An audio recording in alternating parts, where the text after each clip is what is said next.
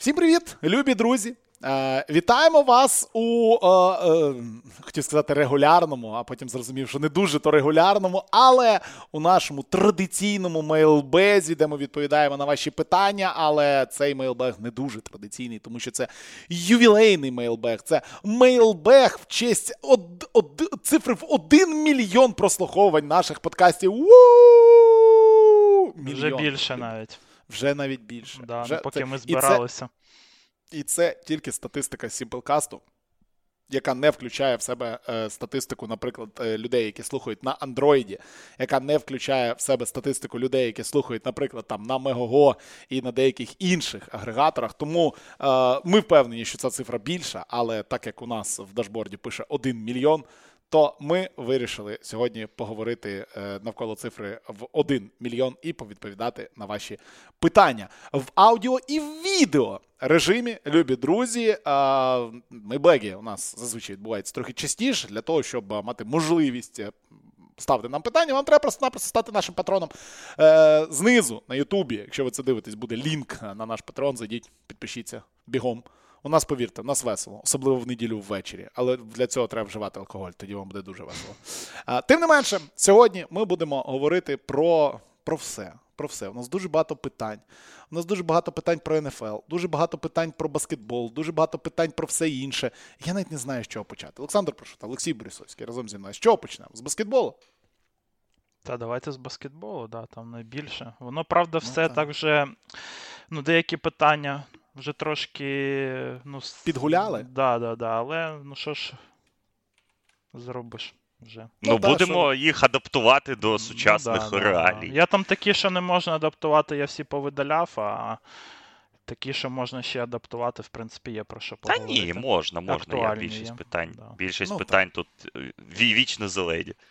Вічно зелені завжди готові. Ну, давайте поїхали з першого питання е, і по черзі будемо про них говорити, а далі там не знаю, як вже піде. І перше питання: залишиться лі, е, чи залишиться Мічел в Кавс? Які перспективи ви бачите у команди в цьому сезоні? Ось таке перше питання. Перше питання нашого Мелбегу про Клівленд Кавальєрс. І я одразу почну, е, тому що якось так вийшло, що я сьогодні на сон.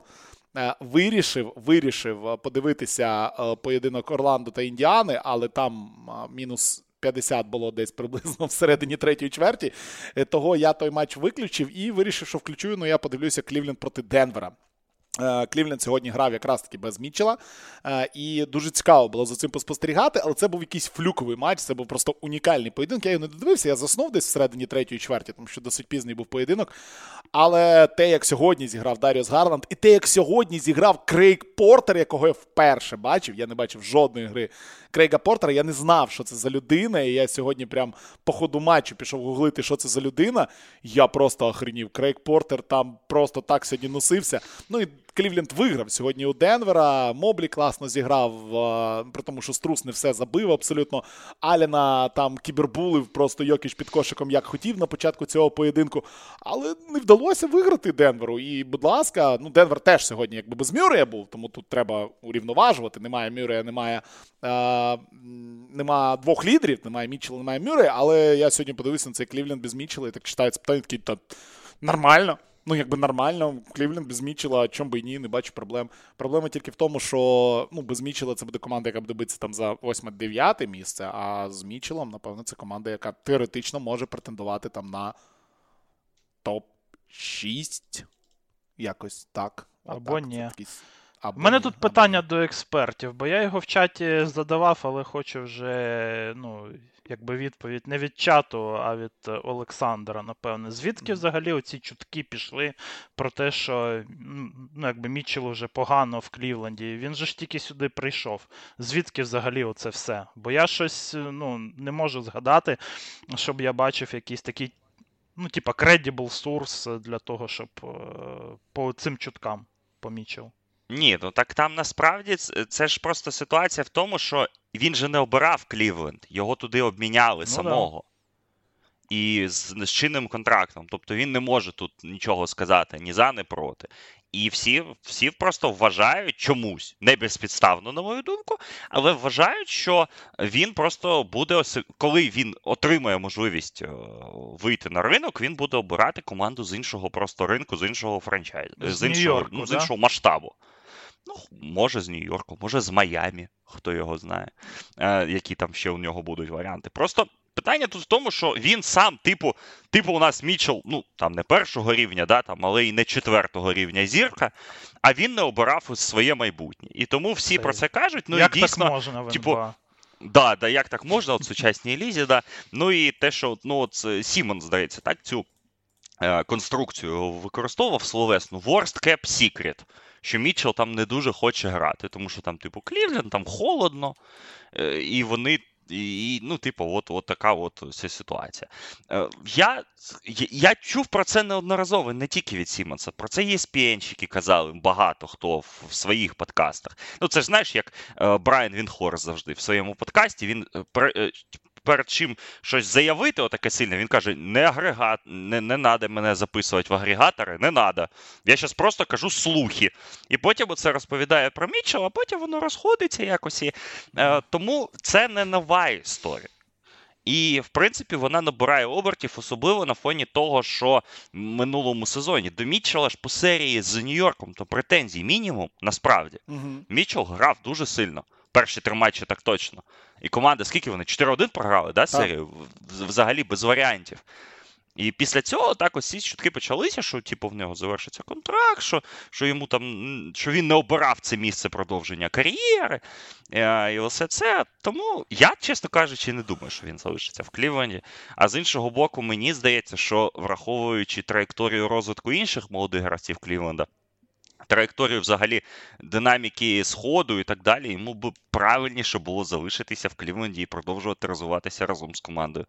Тому що ну, це питання до, там, до нашого, так, нашої дискусії під час топ-75 підкасту, е, що а Мічел, ну що, у нас такий прям їбака е, страшний, що сам може вивести команду навіть в другий раунд плей-офф, не кажучи вже про третій.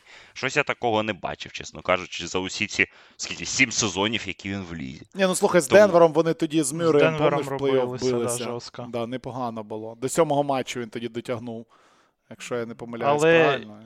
І що? Ну як дотягнув? Юта 3-1 вигравала по ходу Ну тієї так, серії. так, так, в принципі, Юта програли. Ні, ну він там спочатку якраз таки карав, і вони вигравали, а потім щось пішло не так там в тій серії. Ну тут в мене ну от, е, ну також є питання, чи є сенс для Нікс віддавати за нього активи, ну коли вони в теорії зможуть його взяти через два роки, якби за безкоштовно, якщо він там хоче грати. З приводу А Майамі. наша Нікс це два маленьких захисники в задній лінії на сході. Теж питання, да? Ну так, ну так, типу. е, але ж його все рівно ну, саме туди і направляють найактивніше. Вже скільки років? Вже два роки його туди направляють. Ну, бо Ну його звідти, ще туди до. Брансона направляли, давай. Да, да, да. Ну такі питання просто в, в тому, що аби не було так, як з Кармело Ентоні колись, що вони віддали за нього активи, яких потім вже не вистачило для чемпіонства, для боротьби за чемпіонство.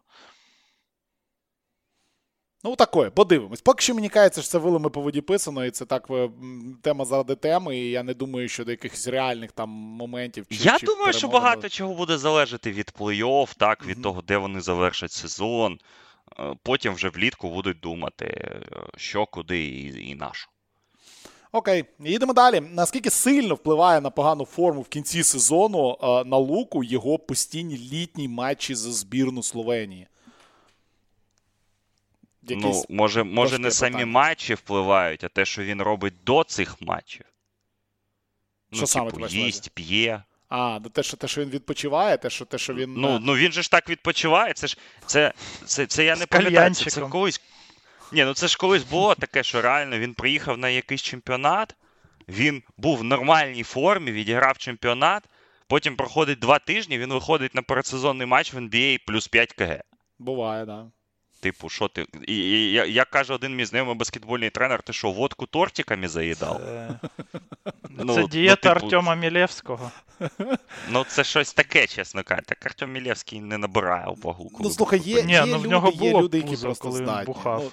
Ну, зрозуміло, що є люди, які більш е, схильні до того, щоб набирати вагу, і Лука Дончич явно один з таких. І його товсті дупи ми бачили в його кар'єрі не один раз. Ну, любить людина попити пивка і поїсти чогось нелегітимного в е, midseason, скажімо так. А так як він грає за збірну багато і постійно, то ось цих, midseason -ів у нього дуже-дуже мало. Тому ну, ну, Ну, ти знаєш, мені, мені Лукаш нагадує, ну це Льоша, ну ви, ви, ви у нас більше експерти з цього виду спорту. Тут це ж знаєш, як велосипедисти, коли вони стартують великий е, тур, так, там 21 день. Вони деякі спеціально де, чуть-чуть зайвої ваги собі дозволяють. Тому що потім ну, ти її скинеш е, по ходу, по ходу гонки. Так оце і Лука. Він приїжджає на турнір трошечки там overweight, потім скидає. Але я от я ж я не пам'ятаю, розповідав я про це чи ні. У мене ж на останньому Євробаскеті було місце на медіатрибуні прямо під одним з кошиків. От прямо, от безпосередньо. Там 5 метрів. Ну і реально, при тому, що у Луки ну реально велика дупа, його ж за рахунок цього хер з місця здвінеш. Угу. Є. Він взагалі тупо маси, машина, та він як хокейний воротар, реально Да. просто. Там нічого не з цим не зробиш. А, але це Це, було це менталіті. Ж- Джеймса Хардена, слухайте. Це Ну, все. але ж цього літа він же ж е, скинув вагу, скинув. І зараз, е, от я казав про це в, в- теж в подкасті про квартиру, що мене трошки лякало, що в нього є там пошкодження і так далі. Поки що він нормально грає. Ну, типу, не пропускає матчі, нормально забиває. Ну, сьогодні вони там програли, але там, в принципі, в них 9 перемог, вони стартували краще. Я би не пов'язував це, е, але ж, ну, ігри за збірну, скажімо так, особливо при тому, що Дончич жодного літа не пропустив. Ну, От коли після, ну, коли ось була ковідна пауза, так, а потім Олімпіада, потім Євробаскет, потім і зараз Кубок світу, потім знову буде олімпійська кваліфікація. Е, Він не пропускає. Так, ігри за збірну здоров'я не додають, скажімо так. Е, Але ж е, ну, я, не, я би це не пов'язував. Я думаю, що це просто кондішенінг. Тому що Йокіч к 83-му матчу сезону взагалі краще стає, по-моєму, фізично. А Лука навпаки просідає. Тому це просто питання до його В організму. Йокіча настрій його краще готовності. просто стає, бо чим ближче вже кінець регулярки, тим швидше він вже поїде додому до конів. Так що ну. тут же менталочка бути, да. в Йокіча. Окей. Їдемо далі. Давайте поговоримо трохи про Лейкерс. Два питання я так згрупую ем, е, про Лейкерс. Це, по-перше, чи стали сильніше Лейкерс після цього міжсезоні. І друге, чи можна назвати Вуда найкращим бекап-центром в лізі, враховуючи його контракт. І от давайте почнемо з Вуда. З Е, Вуда. Найкращий бекап-центр ліги. Ну, насправді мене питання це збило трохи з толку, тому що 6,5 очок, 6 підбирань в середньому у нього. І Ну це ж до сезону було питання просто, понімаєш? Ну так, до, до сезону Але питання. Так, там подожди, якби. Мгм, в незалежності Після, від е, після його двох тижнів сезону. мгм. да, Льоша, що я вибач, після двох тижнів сезону Вуд був топ-10 за плюс-мінусом в лізі. Було, та, та. Ну так Лейкерс тоді добре грали. Як? Ну вони грали так собі. Е, Зараз Вони вони, завжди грають грають так собі. Ні, Ну, зараз окей, вони диви, грають диви, краще. хто на даний момент краще бекап-центр, аніж він? Айзея Хартенштайн. Та, це перший. Хто ще? Е, Наз Рід?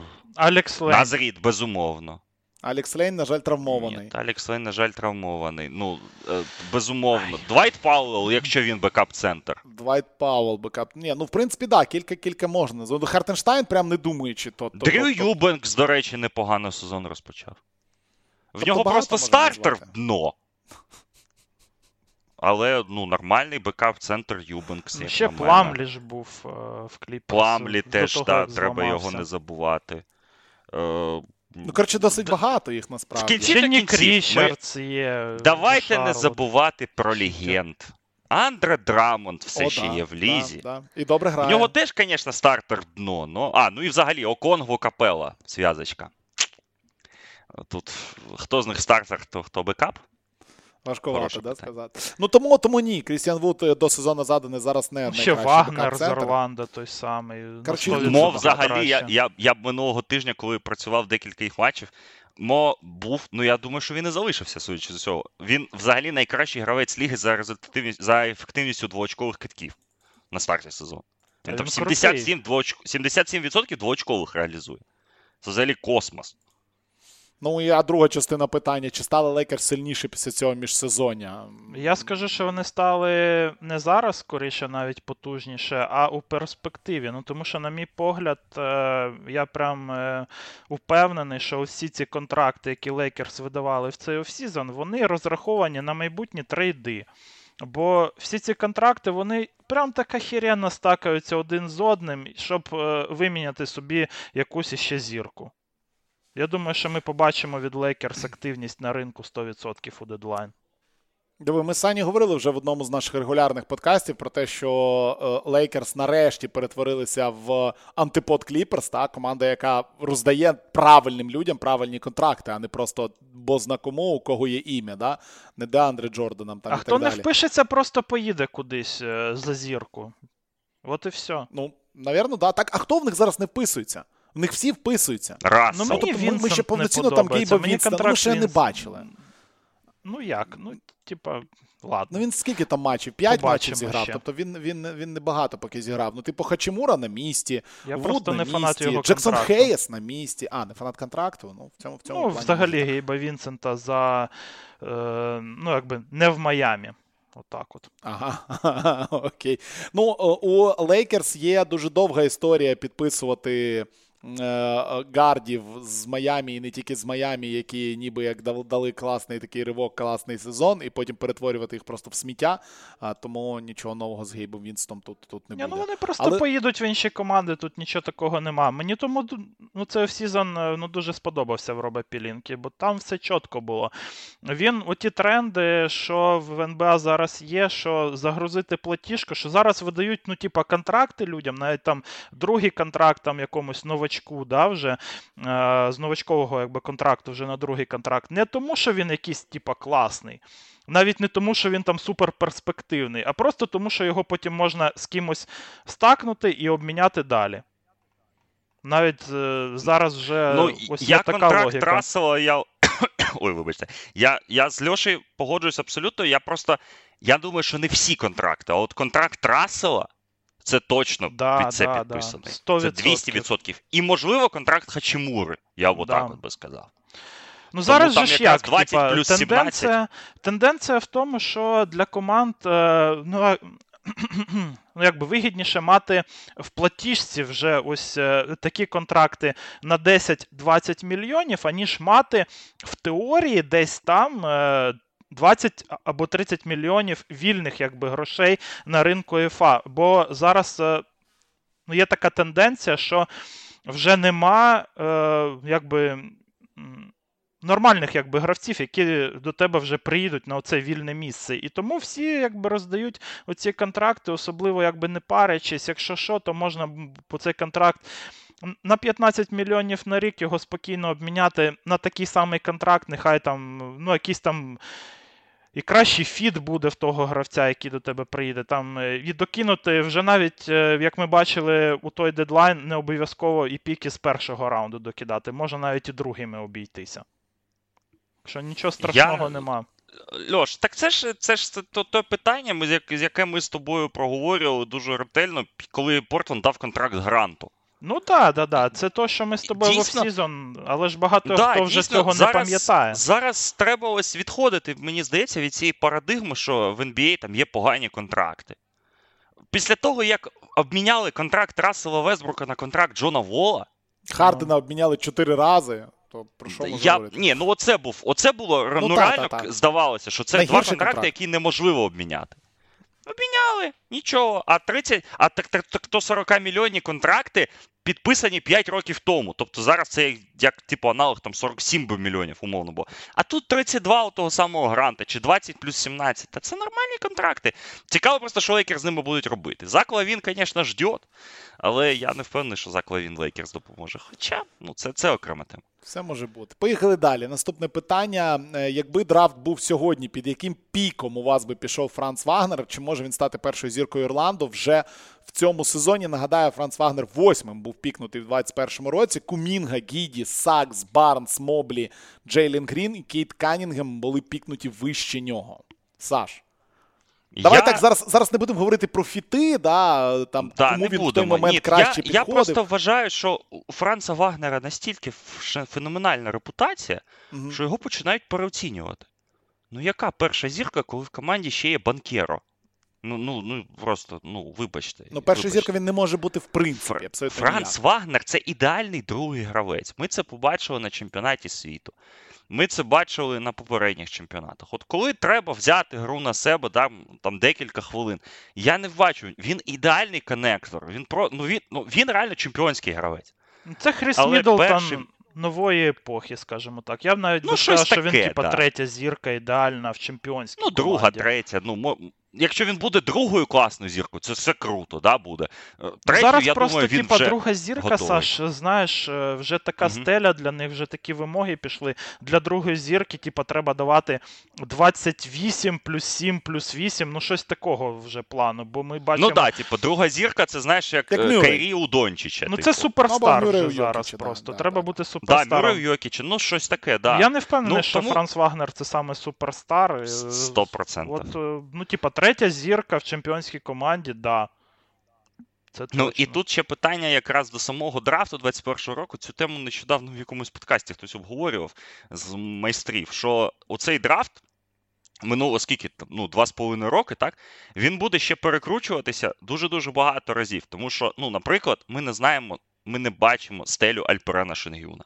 Мгм. Альперен Шенгюн взагалі за там 3-4 роки може опинитися найкращим гравцем на цьому драфті. А яка стеля Поки Скотті що. Барнса? Ми бачили, як в Так. тому сезоні Барнс грав, і як цього сезону взагалі.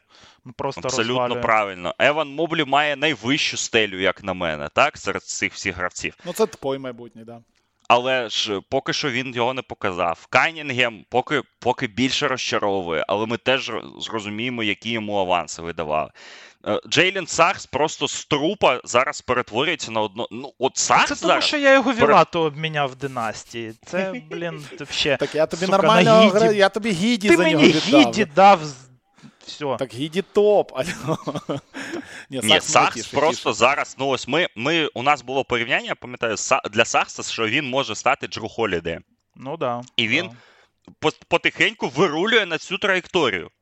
Потихеньку, так, не дуже впевнено, але він реально вирулює ось у цьому сезоні. Те, що робить Сакс, ну, Орландо у нас одна з найкращих команд в захисті, так, в лізі. І, ну, і Франца теж себе в цьому контексті треба визначити. Я не думаю, що він перший. Ну, топ-5 пік зараз я би його. Навіть в топ-5 я би подумав, чи ставити, чи ні, чесно кажучи. Враховуючи, ну, те, те в якій формі, те, наскільки ось, е, траєкторія у Шенгюна крута, насправді. Але, ну, топ-5 поставив би, але топ-1 ні. Знаєш, що не вистачає. Вагнеру, на мій погляд? Це е, агресії. Він якийсь ну, дуже пасивний. Він же ж в мене в династії, я за ним постійно наблюдаю. Він, типу, перші дві чверті, він, е, ну, як Ліброн грає, знаєш. А вже. Ні, він просто дуже правильно грає. Він Ну, не бере гру на себе. Ну він Да, європеєць. Але, блін, от це ж питання про зірковість. А Да, коли да, да, да, да. А коли ти зірка, треба ж, типа. Ну, не як Джордан Пул, звісно, це вже, ну, типа, звіздунство. Але ну, трошки більше агресії від Вагнера, ну, цього мені не вистачає. І мені здається, то, що він якраз таки європеєць, і ну, саме такий, типа, не як Дончич навіть, а ну, іменно що європеєць, то йому і не вистачає якоїсь що лі, впевненості в собі, ну, якби трошки, щоб іменно взяти м'яч і, і карати, якби, і вести гру.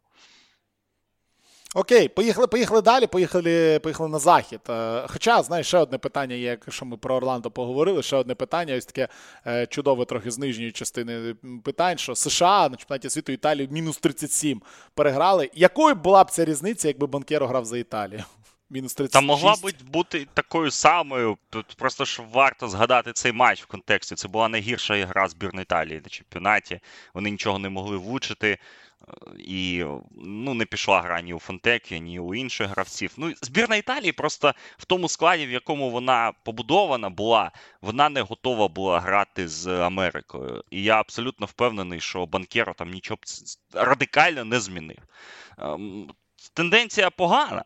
Те, що такі люди, типу Банкеро чи Джоела Ембіда йдуть грати за збірну Америки. Ну, з іншого боку, ми ж не зашуджуємо гравців, коли вони йдуть за Барселону чи Реал грати в футболі, так, е, головних там суперзірок покоління. Тому ну ні, я думаю, що радикально нічого не змінилося.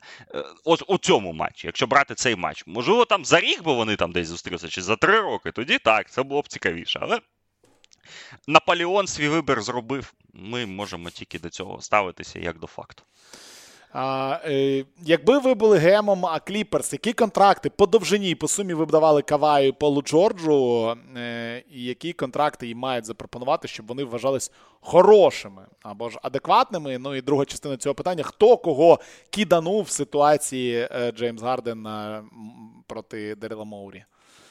Я думаю, почну з кінця. Я думаю, що в ситуації Гарден Моурі е, вони одне одного киданули, але Моурі е, єдиний і безапеляційний переможець е, взагалі всієї ситуації з Джеймсом Харденом. Велика людина, геній, просто геній. Деріл Моурі Хардена відправляє бозна куди, вмирать туди, в вмиральну яму. Не знаю, як назвати ще Лос-Анджелес Кліперс, але те, що відбувається зараз в Філадельфії, ну ви, я думаю, вчора дивились поєдинок. Якщо не дивилися, Філадельфія просто ми про це в подкасті говорили. Задихала, зажила.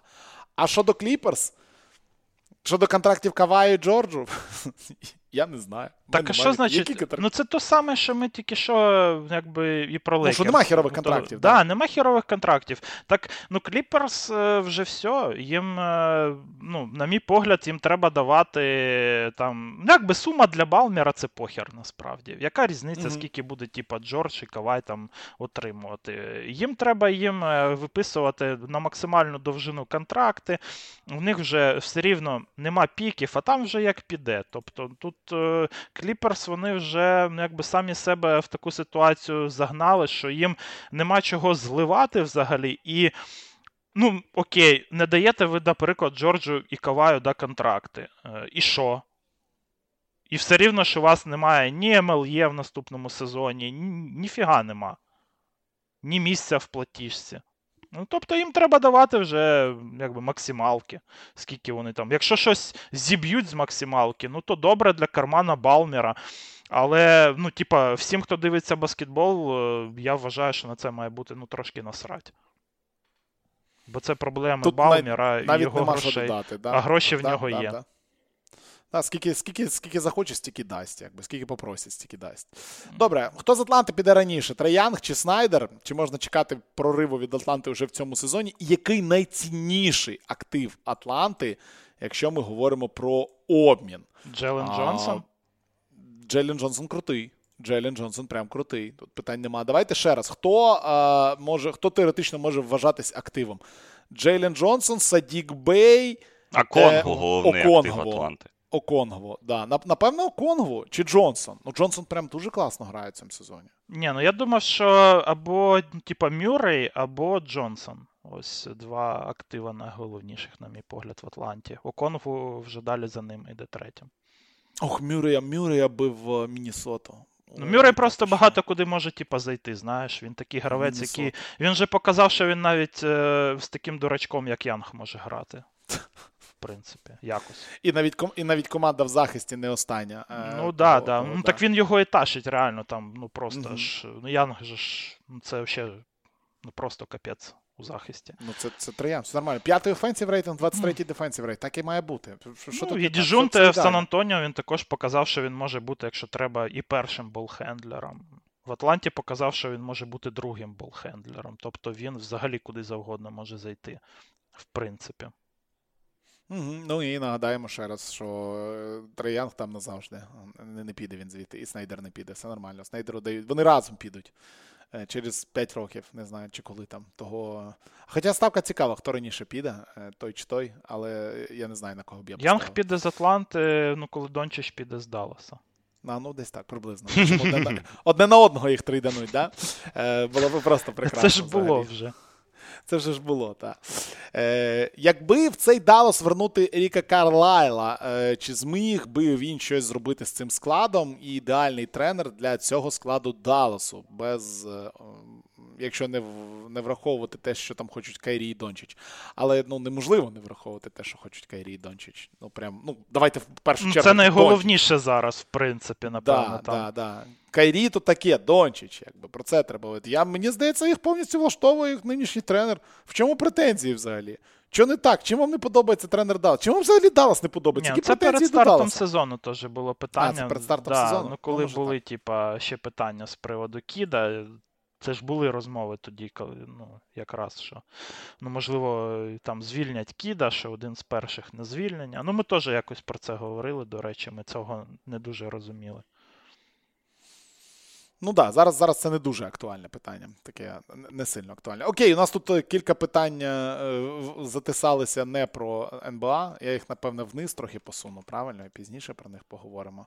Так, трошечки зараз, зараз, зараз я їх кудись ось, ось сюди посуну, ось сюди от посуну, тому що якось е, питання так: е, Треянг, Лейкерс, Карлайл і Прометей. Я такий, так, стоп, який Прометей? Що ви Ну так, робите?» от е, майбутня команда для Трея Янга. Якраз навіть Да. кольори не треба буде міняти. Промітей, А чом би ні? Чом би ні? Е, що поговоримо ще про одного гравця майбутнього, який в майбутньому буде грати у Прометеї? Чи не будемо? Це також хто? Святослав Михайлюк в Бостоні. Е, ваші А. очікування. я думав, ти про? Вінбаньяму і там наступним. Да, Думаю, я теж злякався. нічого собі. гейт. Диви, ми не говоримо в ефірі сетанти про Бостон. Ми не говоримо в регулярних Тому що його не про показують. Його не Буде- Ну, ні, ти борешся. Саня бореться зараз за Бостон в прямому Да. ефірі сетанти. Саня От, б'ється я навіть просто. напишу прямо в момент в цей. Да, да, да, що треба в п'ятницю показати Бостон в чорну п'ятницю. Це має бути чорна п'ятниця справжня. З ким вони з Орландо, да, грають? Да, так це Е, хороший матч. Да, 21.30, все нормально. Треба В Чорну дивитися. Так ось, п'ятницю Олексія Леня показати, він же ж там з регіону якраз. Мгм, мгм. Але він З промислового, скажімо так. Да, Травмований, травмований. на жаль. Так, так ось серія ціла питань від Олега, від Кості, від людини з бензопилкою. Що давай, давай так, що завадить Бостону виграти цього року чемпіонство? Як думаєте, наскільки великий шанс Джейсона Тейтума потрапити в топ-10 гравців в історії Celtics? І що в цьому сезоні може нас врятувати від титула Бостона і тому, що просто всесвіт схлопнеться всередину, або хоча б чат патронів просто схлопнеться всередину. Ну так ми ж це обговорюємо. Ядерна війна.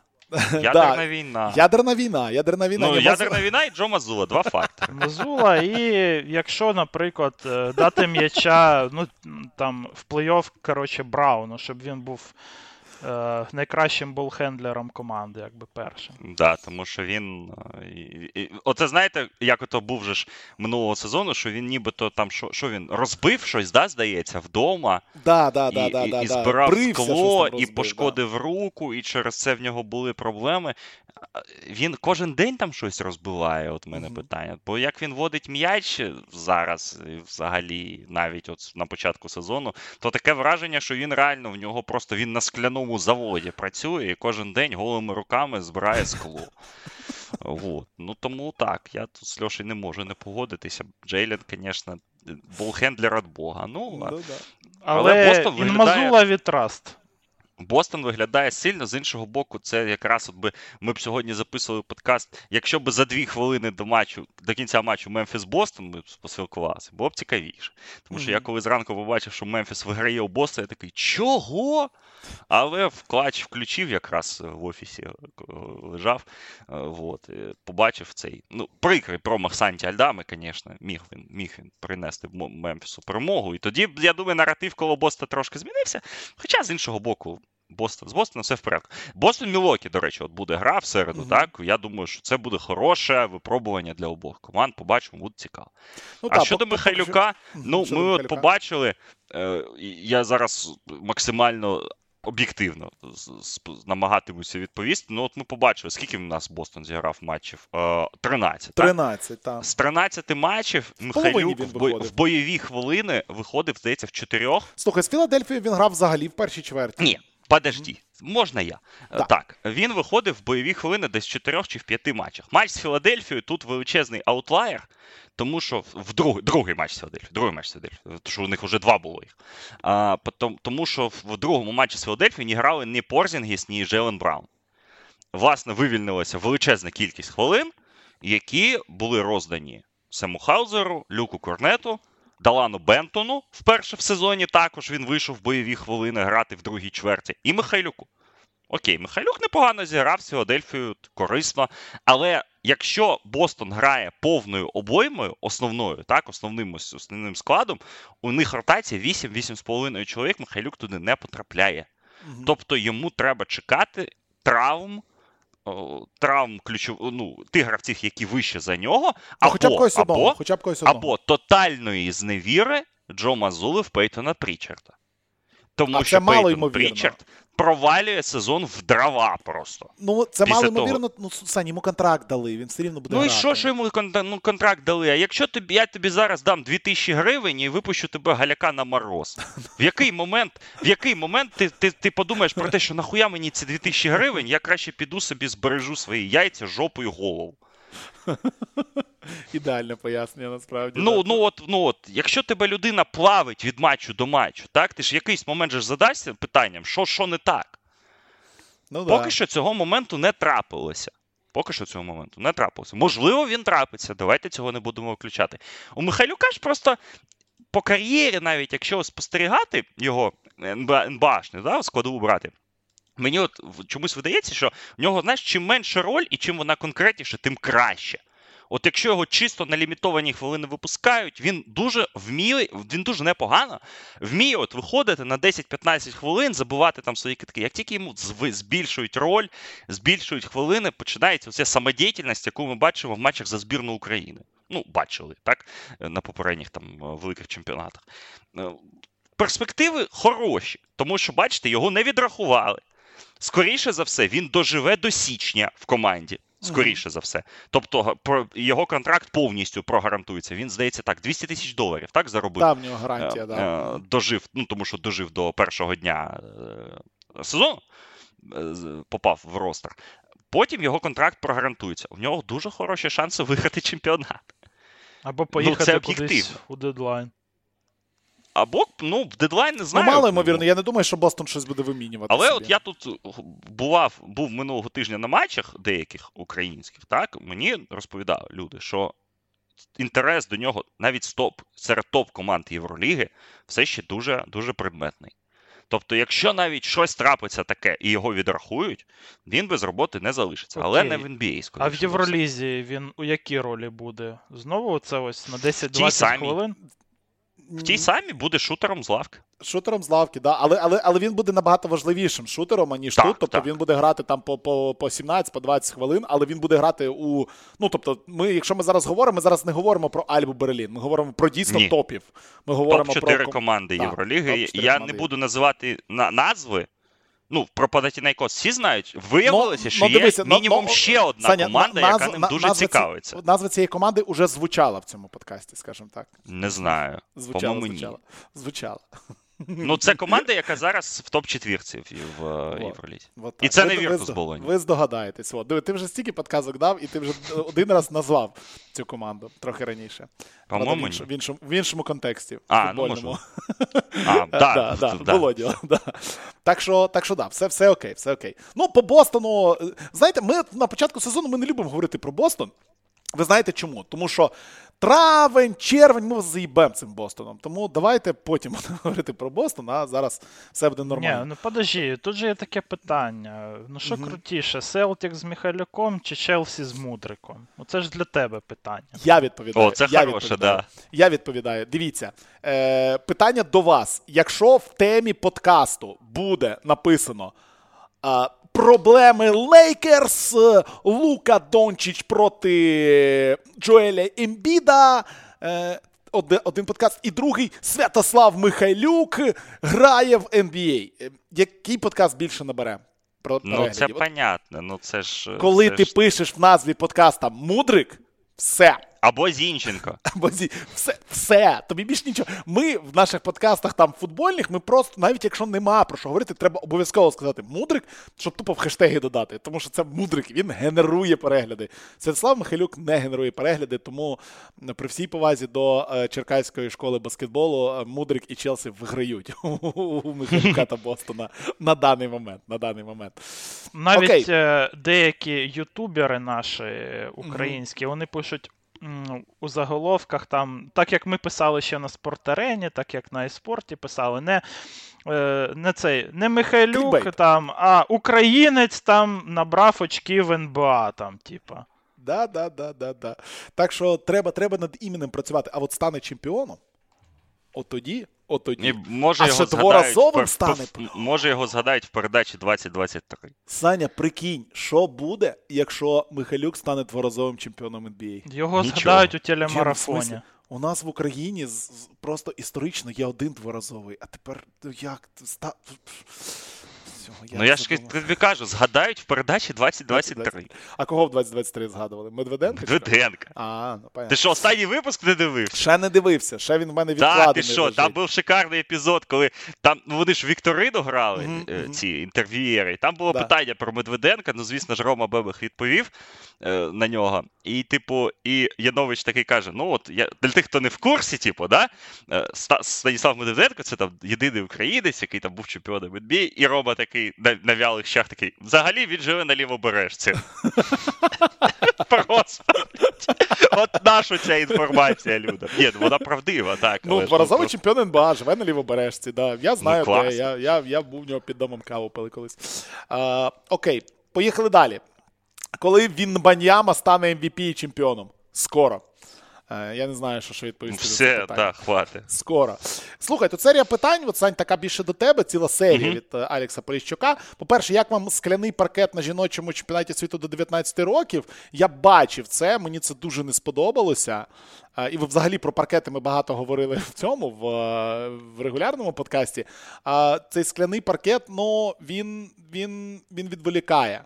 Він відволікає. Це не коли ти граєш на ньому, ти не настільки напевно відволікаєшся, але коли ти дивишся, блін, ну це як Ну, слідкувати важко. за З, з паркетами, блін, це, це, це ці ігри з очами з нашими, з, з глазною жидкістю.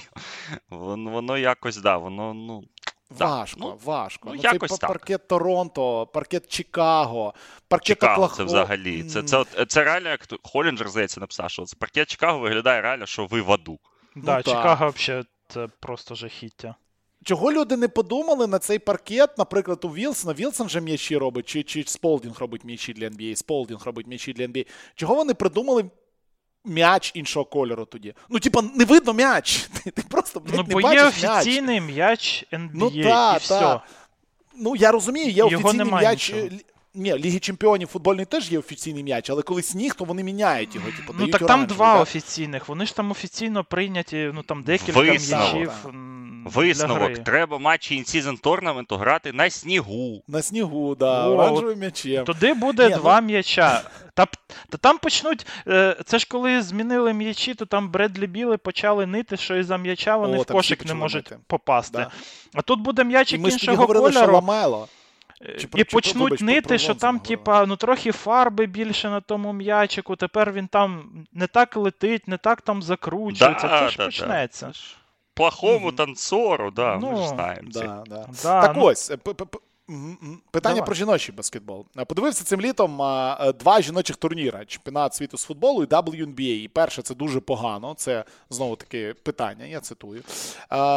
При тому, що я кілька матчів подивився жіночий чемпіонат світу з футболу, і там було прикольно, особливо матч Іспанія в групі Та ми пам'ятаємо з тобою ці спори у сокерному чаті про жіночий чем по футболу. Хейтери.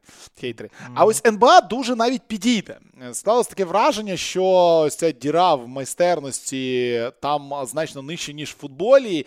І як умовні Лас-Вегас Ейсес могли б на щось претендувати, наприклад, в українській суперлізі. Перше питання, ну і продовження, яке вас, е, як ви відносите взагалі до WNBA, вроді як Саша в темі. А тому таке питання: хто в історії цієї ліги таке ж такий ж самий вплив на лігу і на жіночий баскетбол зробив, як Джордан, Кобі чи Леброн? І з ким з нинішньої НБА ви б зрівняли, е, зрівняли е, е, Еджай Уілсон? Ну, давайте по, по порядку. Щодо Лас-Вегас Aces та української суперліги. Я, як адепт теорії, що Аліна Ягупова десь роки 3-4 тому могла бути MVP? безальтернативно стартовим СГ чоловічої збірної України. Мгм. Я думаю, що Лас Вегас Сейсес були б непогані шанси поборотися в чоловічій суперлізі, особливо, особливо в цій. Е, от. Е, але я думаю, що чисто за рівнем гри вони не набагато гірше, якщо взагалі гірше. Тому що ну що таке Лас Вегас Ейсес? Кендіс Паркер, Ейжа Вілсон, Челсі Грей, Келсі Плам. Це ж суперзірки світового баскетболу. Це люди, які влучають настільки багато кидків, що ви просто офігієте. А, от. Якщо вже в Вегасі залишатися, Ейжа Вілсон, що у нас лідер Вегасу, я думав про це питання. Ну вона мені за стилем гри дуже на Кевіна Дюранта схожа, але ж нюанс в тому, що Ейжа Вілсон центрова. Ну, і фактично, і за позицією. Вона просто дуже багато атакує середньої дистанції, дуже влучно це робить. Так, ось це її рідниць з Дюрантом, але вона все ж таки вище ну, за за пози... ну, в масштабі, так, якщо масштабувати її зріст на на її позицію, вона трошки вища. Я би з Дюрантом її порівняв. Ну, вона вона абсолютно феноменальна, звісно. І в захисті вона вона, вона на Дюранта схожа такого, знаєш, 25-річного, який блокшотів дофіга дає, який в захисті дофіга корисний. Ось це прям ні, ну Ейжа Вілсон Вілсон це це реально дуже крута гравчиня. Ну, ця гонка за MVP, яка була в WNBA, ну, була абсолютно ну, от, нагадувала е, оці класичні, там, коли Яніс, Лука, е, Йокі чи Ембіт в чотирьох. Там, так? Вони там в трьох були і там вирішили 24 голоси. Е, Ейжа Вілсон виграв, Бріана Стюарт виграв Ейжа Вілсон сезонний титул, да, але потім в фіналі Вегас виграв. А щодо історичного значення, ну тут, якщо відходити від гравців, ну тут, звісно, Девіду Стерну треба сказати. Так, велике дякую, як людині, яка взагалі це все започаткувала. Я в цьому контексті, до речі, дуже раджу. Є фільм. Я забув, як він називається. Я пошукаю, в чаті напишу. Є фільм, ESPN зняли 30 за 30 цього року трисерійний, ну, три, ну, на три години, там, три-три години серії е, про збірну Америки жіночу 96-го року. Це була команда, яка, власне, з, після якої започаткували WNBA. Тобто Америка готувалася до до Олімпіади домашньої, яка була, власне, в Атланті. У них тоді не було професійної ліги, але були оці ці коледжі, так, Юкон, Південна Кароліна, і ну, історичні, так, які в них є. І ось вони зібрали команду з 12 гравчинь, вони проводили трайаути, здається, там 50-60 людей передивилися. Вони зібрали команду з 12 гравчинь, і потім вона півтора року ця команда тренувалася і грала виставкові ігри. Вони навіть до Росії їздили в, Єкатеринбург грати там проти ну, там, місцевої команди, да, якоїсь там. У них там був світовий тур. Вони їздили матчі і зігрувалися, і в них не, ні, жодного разу не помінявся склад. От вони як 12 гравців обрали, вони цим складом півтора роки їздили. Е, награвалися за ці півтора роки їм влаштували супермедійну кампанію ну, За допомогою власне засобів NBA. Е, Їх там і Білл Клінтон приймав у себе, і що там тільки не відбувалося. І потім так ось ця команда вийшла і на Олімпіаді, звісно, що обіграла всіх, е, доволі впевнено, стала чемпіоном. І після цього Девід Стерн, побачивши, ну як власне так розвивається ось ця вся динаміка, е, він сказав, що ми будемо створювати жіночу NBA, все це не питання. Тому дуже цікавий фільм. Я Дрім, щось з Дрім якось Ну, знайде, знайдеш чат кинеш, та, та, та. Да, да, да. А а щодо е, щодо персоналів, якраз Ліза Леслі була в цій команді, як на мене, ну Ліза Леслі це головна зірка тієї епохи. Ну, це ж перша жінка, яка данк забила в грі. Так, причому дуже впевнено. Ось вона, мабуть, вплинула більше за все, тому що вона з цими своїми перформансами, ну і вона ж все ж таки була і зіркою Лос-Анджелес Спаркс, тобто вона в Лос-Анджелесі грала. Її там багато свого часу із Шакілом Манілом промоутували із Кобі. Так, ось вони, намагалися оцю синергію так, досягнути. Як на мене, Ліза Леслі тут ну, Ліза Леслі і Шеріл Свупс. Це дві головні суперзірки, тому що Шеріл Свупс це була перша жінка, якої була імена серія кросівок. Це навіть Леброн про неї розповідав, що вона дуже сильно на нього вплинула в свій час. Так, звісно, потім там і Сьюберт, і Тауразі. Це це вже трошки інше покоління, так і Кенді Спаркер.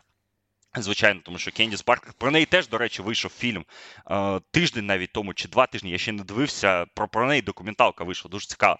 Е, бо я такий трейлер бачив, треба подивитися, тому що Кендіс Паркер ну дуже дуже дуже цікава особистість. От. Але от якщо брати ту епоху, якраз от кінець 90-х, початок нульових, то звісно Ліза Леслі та Шеріл Свупс це дві суперзірки, які, які власне, ну вони і для багатьох чоловіків про це багато хто зірок NBA розповідає, вони, вони вплинули на їх баскетбольний розвиток. Ну, так, WNBA, ми от бачимо зараз, що так, у них невеликі рейтинги, так, я не розумію абсолютно, як можна ставити матчі фінальної серії WNBA в стик з матчами НФЛ. Ну, ну взагалі, ну зна, що це було робити. Але вони розвиваються, ліга росте, ось буде розширення. Вже оголошено, що буде команда в ну, Golden State матиме свою жіночу команду. так?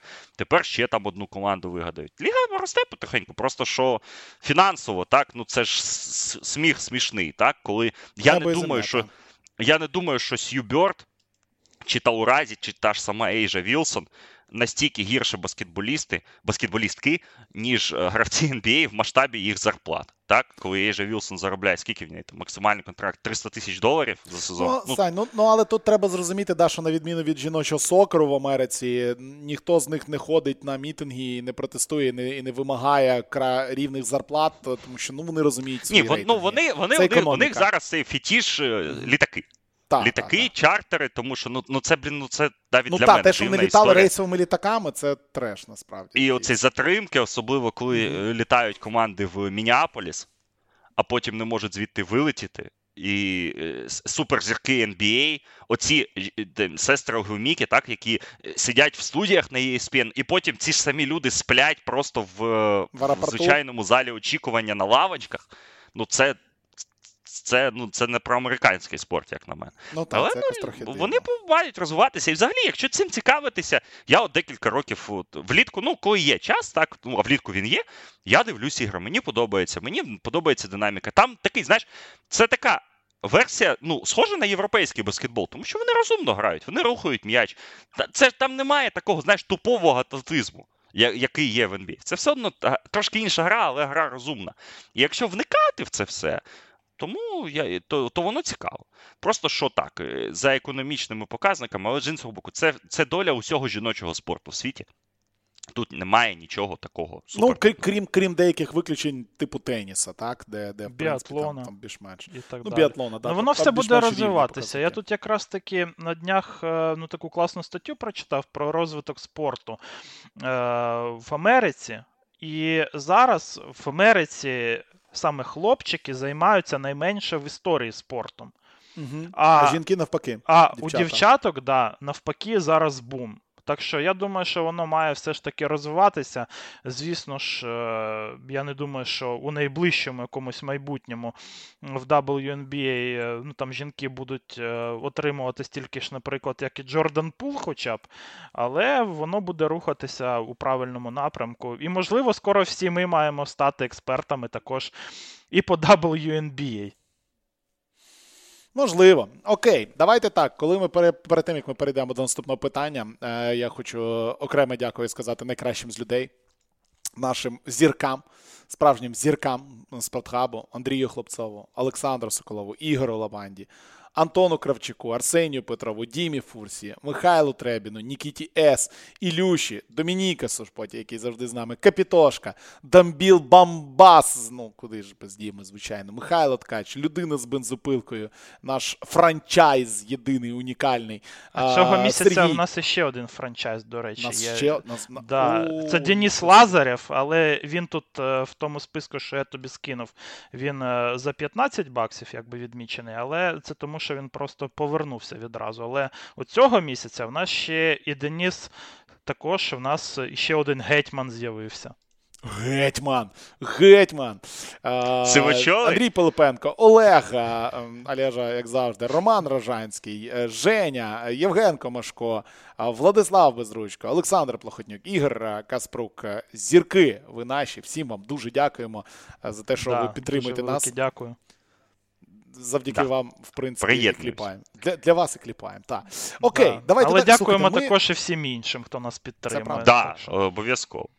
Це правда, це абсолютно правда. Слухайте, ми вже годину балакаємо, а ми вже навіть до кінця другої сторінки питань з цими не дійшли. Це просто жесть. А, Давайте я тепер буду е, деякі питання так вибирати. Наприклад, питання: хто сильніше, Харден чи Холідей? Ну, типу, ми на нього не будемо відповідати.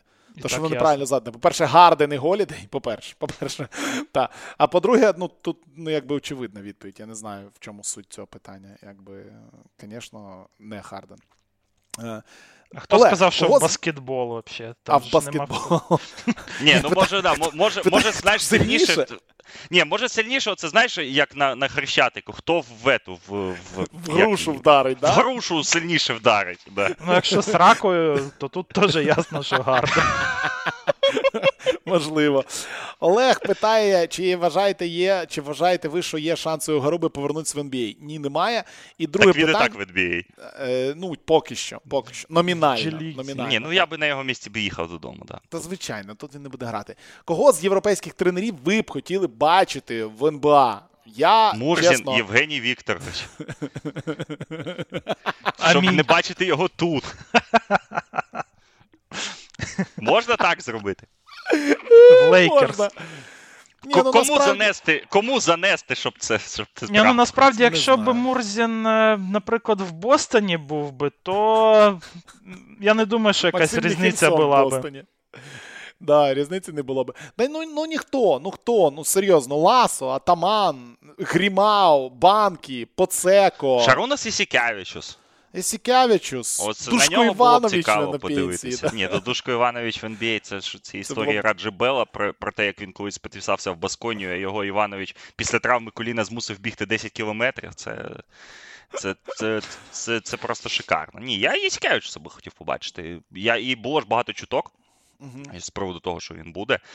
Ну, він, мабуть, най- найцікавіший кандидат. Ну, хоча, з згадуючи, як він в NBA з'їздив ще гравцем, то щось я сумніваюся, що в нього є бажання. Хоча, може, це питання грошей, не знаю.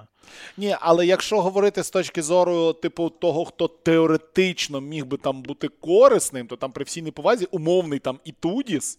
Ну, і Тодіс був би дуже цікавий, але ж я не думаю, що йому довірять команду Ні, одразу, ні, ні, а ні.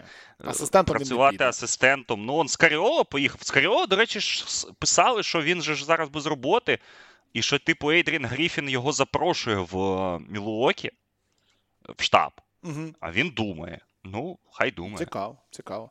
Окей, їдемо далі. Наскільки нові правила відпочинку для зірок впливають на інтерес регулярного сезону? Ми це в принципі вже обговорювали. І Дамбіл Бамбас. Ну, так давайте питання. обговоримо в підсумку. Да, да, давай я зараз ще дочитаю це питання. Так звані зміни в правилах відпочинку гравців НБА це от прям те, що було потрібно. Тобто тепер умовний Кавай не буде пінати хуї з пісним їбалом на лавці запасних, а буде робити те саме тільки на паркеті, а умовний Леброн не буде втіхаря підбухувати свою текілу, а буде виходити на паркет бухим. Блять. Може, краще було б перенести словні баталії регулярки з Твіттера е, на паркет, дозволивши більш жорстоку боротьбу. І як тоді, виходячи з нових правил, е, виклик на МВЗ буде розцінюватися як дискримінація чи що? А, Ми вже побачили. Що таке правила нового відпочинку? Ми тепер розуміємо, що насправді роздули цю тему просто на рівному місці, тому що вони стосуються лише матчів на національному телебаченню, яких там скільки? Шість на тиждень, правильно? Два на TNT, два на ESPN. В деяких там команд на там або нуль, або один матч у сезоні. Да, да, в деяких команд їх просто немає цих поєдинків взагалі. Тому ну, а у деяких команд просто немає зірок, які Да, об- да, да. не мають обов'язково, ну, не мають грати. Тому, тому тут таке. Ну, це, типу, це правило насправді воно ні на що не впливає. Абсолютно ні на що Але- не впливає. Але Мгм. давай казати відверто. Дивись, Джоель Ембіт не пропустив в сезоні жодного матчу Так, на цю хвилину. Леброн Джеймс не один пропустив матч. жодного матчу. жодного. Леброн так. Джеймс один матч, Нікола Йокіч жодного матчу. Лука Дончич жодного матчу. Яніс, здається, один чи два. Е, тобто всі грають. Так. Поки що в сезоні там у Батлера були пропуски. На, Ні, на ну піде січень, подивимось, як воно Ні, там ну буде піде січні. січень, ну, ну поки що вони грають. Мгм. Поки що всі грають, так, Ембіт виглядає там. Ну, ну, але з іншого боку, от вчора, от, от дійсно, ну от що завадило? Вчора Ембіт вийшов, розфігачив цей Бруклін за три чверті, на останню чверть не вийшов. Все. Нема проблем. Абсолютно Взагалі нема проблем. жодних. Да, Бо тому, він тому е, це, це ок. зрозумів, що йому нічого не світить в матчапі проти мене. Це ж просто. Це просто фентезі. Але насправді я думаю, що більше в тому, що всі грають, якось е, сказалося, ну просто, ну, типа, те, що треба грати, щоб ну хоча б у плей-ін навіть зараз вийти. Бо якщо Леброн не буде грати, ну Лейкерс це просто смітник зараз без Леброна. Ну я думаю, до речі, що да. Ну, перше, Льоша Типа сказав про турнірну це як складову. е, НФЛ-на штука, знаєте, така вже пішла зараз. От перша складова турнірна на заході, так, особливо. А по-друге, а нагороди ж всі хочуть в сезоні. Угу. А 65 матчів самі себе не зіграють. Да, це теж, до речі, правда. Про це теж треба завжди розуміти і, і пам'ятати. А, До ок- речі, він Баняма ще жодного матчу не пропустив. Оце мене дивує. Да, да, да. Ми, ми тут думали, що він раз через раз буде, а так от пішло, полетіло. Е, їдемо далі. Е, показник ПЕФ в НБА і ФФФ в ФІБА це одне і те ж саме? Я насправді не А що таке ПЕФ? Я от не міг. Я Може, теж не ПЕР? знаю. Пер. Ну да, скоріше пер, все, Player це пер. Efficiency Rating. Ну, пер, ну, efficiency rate, ну, це, це те ж саме, але якщо це пер, Мгм. типу, ну, пер це PR, це до- трошки інше. То, що, що Холінджер так вигадав свого часу. Е, е, ну, ну, player efficiency, ну так, це, це, те ж саме. Базово Це те ж саме. Але ж ну тут це ж залежить від статистичної програми, Мгм, яка там враховує, фоли не враховує, але в принципі, так. В принципі, те ж саме. Е, збірна клубів Євроліги змогла б обіграти в серії до чотирьох перемог хоча б одну з 16, чи з 16 команд НБА по правилам ФІБА. Ну, типу, які Ну, в ті, плей-офф грають. А, ні, не змогла б. Чого? Ти Та бачив ну серію Філадельфія Бруклін? Да. Та Що, інколи збірна може, а, не обіграла Бруклін? То, а ні, дивися, якщо А той Орландо, Бруклін, коли ти маєш на плей-офф Ну, увазі Бруклін, який був навесні. Навесні, який був. А, цього року Бруклін. Чи який? Чи той Бруклін, який в Баблі був? Помниш, де там взагалі Ні, в Баблі люди Бруклін, а, той, який в Баблі, так там пів команди би обіграв. а Ні, з Детройт маю зродні увазі- стаки колись. Ні, ні, старті, ні, блядь. скажи, я мав на увазі серію, ось яка в квітні була. Да, Ну да, той, той, в принципі, якщо зібрати хорошу команду і з ними, ну тільки треба розуміти, що збірна клубів Євроліги це має бути прям збірна, яку зібрали і 9 місяців готували. Ну, не Вона 9, я я думаю, якщо вони місяць потренувалися, то я думаю, що в принципі в них були б непогані шанси, як мінімум з восьмими посівами. Ну, типу, да, типу, да. Можливо, можливо б зачепилися. Е, окей, е, про Євролігу ще одне питання чуть пізніше його задам. Зараз про збірні трохи треба поговорити. Що тут серія питань про збірні. Якось зараз я їх зараз всі зачитаю, а потім поговоримо просто. Останні новини про США на Олімпіаді вже виглядають як профанації. Чи може Броні поїхати в Париж? Аліюп Леброна в фіналі на Та Броні. поїде, просто не буде Подивиться, грати, буде подивиться, да. Да. Да, Ембіта визначився, що буде грати за США. Е, В чому проблема об'єднатися з Сіакамом грати за Камерун? Ну, це, це питання. Я вже, теж, от, от у мене це одне питання, от головне просто. В чому проблема? Сцикло, то що, то що як, Все, як, як, як там в Україні в нас говорили, е, найбільша проблема багатьох українців це ось це е, не синдром, а як він називається. Ну, що ти відчуваєшся меншим, ніж ти насправді є. Боже. Ну так. А чо хряпа за Росію Самозванець, поїхав грати синдром колись? самозванця. Ну, це не зовсім синдром самозванця. Ну, блін, коротше, ви поняли, про що я говорю. Коротше, коли ти боїшся, що ти будеш грати за якийсь там Камерун, нікому не потрібний. Комплекс меншовартості. Во, чи комплекс що? меншовартості Ембіда. От комплекс В меншовартості Камеруні ти Ембіда. какашка, а в, у США ти чоловік, да? Ні, ну да, ну наоборот, ну блін, ну типу в, в, в США ти просто один з типів. Ні, просто він ситься, що він на чемпіонаті Африки товариша не зможе обіграти плюс один в один. Да, програти Кабо-Верде, а у Кабо-Верде там і, і ще й Судану там влетіти, і буде взагалі. О, і ще й Судан, це ж тепер головна африканська Ну команда. так, да. так. Так що імбіт просто сцикло все. І ми е, з цим розібралися. Е, Франція з імбідом у Вембі чи могла б виграти Олімпіаду? Ну вона все ще може виграти, навіть без Ембіда. Навіть без, без Ембіда, да. так. що, так що це невелика проблема.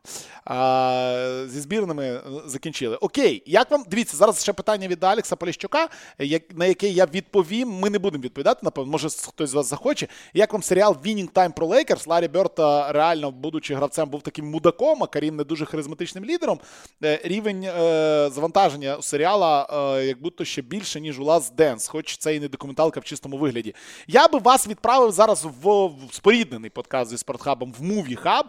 Там Макс Шадов дуже багато про цей серіал розповідав. Мені не сподобався цей серіал. Особливо його закінчення. Мені не сподобалось. Вони його зробили прісним, вони його зробили ніяким, вони його зробили нецікавим. Вони там вводили якісь сторілайни, любовні, якусь хрень незрозуміло. Мені не сподобався цей серіал, і я його порівнювати навіть з Лазденсом не хочу, тому що, як на мене, це блядь, ну, як порівнювати бичий хуй і північне сяйво. Типу, це зовсім два різних е, серіали і набагато краще Dance. Але якщо ви хочете отак трохи розслабитись і подивитися, е, то подивіться. Тут нічого спільного з документалкою немає. Це художній серіал, оснований ніби як на реальних фактах. Хоча та сама Джині Басс і багато хто говорили, що реального там ну не так і багато. Там дуже багато чого придумано для того, щоб зробити його цікавішим. телевізійнішим, скажімо так. А, такое. Хто перший психане? Яніс, Ембіт, Дюрант, Батлер чи хтось інший? Я Мітчелл. перший психанув. Ти перший Від таких психанув? питань.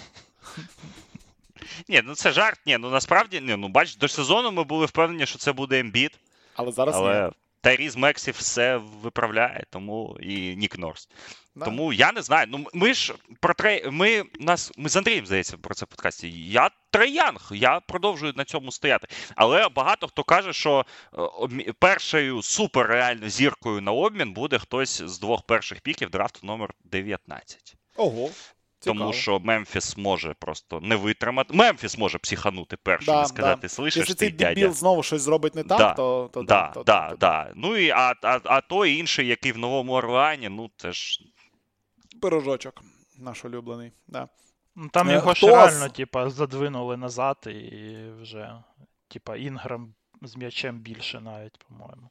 По Ну, матчам. вже достав теж людей, насправді. Гена питає, Да. хто з чинних гравців увійде в топ-20 all-time. Ну, Ну, Це насправді Нікола все складніше і складніше робити з кожним роком, бо все більше і більше крутих там гравців топ-20. Е, Ну хто? Ну, Йокіч, е, Ліброн, Карі. Це точно, ні, напевно. ну Ліброн, я думаю, вже там. Ну, Да. і Карі. Карі, людина, Карі яка теж змінила вже там. баскетбол. Ну, тобто Тейтум, Дончич точно можуть в теорії. Ембіт, якщо. Ну, Ембіду, звісно. Ну, щоб бути в топ-20, вже треба вигравати титули. А може, Ну, і багато Йокіча і. Яніса найкраща Йокіч, позиція. Яніс, да, да, да. Вони Ну, дворазові MVP і фі- Ембід мало MVP йому фіналі, дають. серії. Так, вони Так, чемпіони NBA. да. Да. Ембіт, якщо не стане чемпіоном, ніколи не буде в топ-20. Взагалі Ні, та Без ні, ну без, Да, без да. чемпіонств це надо бути, це треба брати як Карл Мулоун, так грати там кар'єру 20 років, не пропускаючи матчі. Це, да, ну, це або Барклі, Ні. так? Я не Це думаю. Але от я Вілато про це казав, до речі, як же смішно, так? NBA півтора роки тому лише робила топ-75 гравців, і вже було видно, що Йокіч буде дворазовим MVP, і вони його не включили.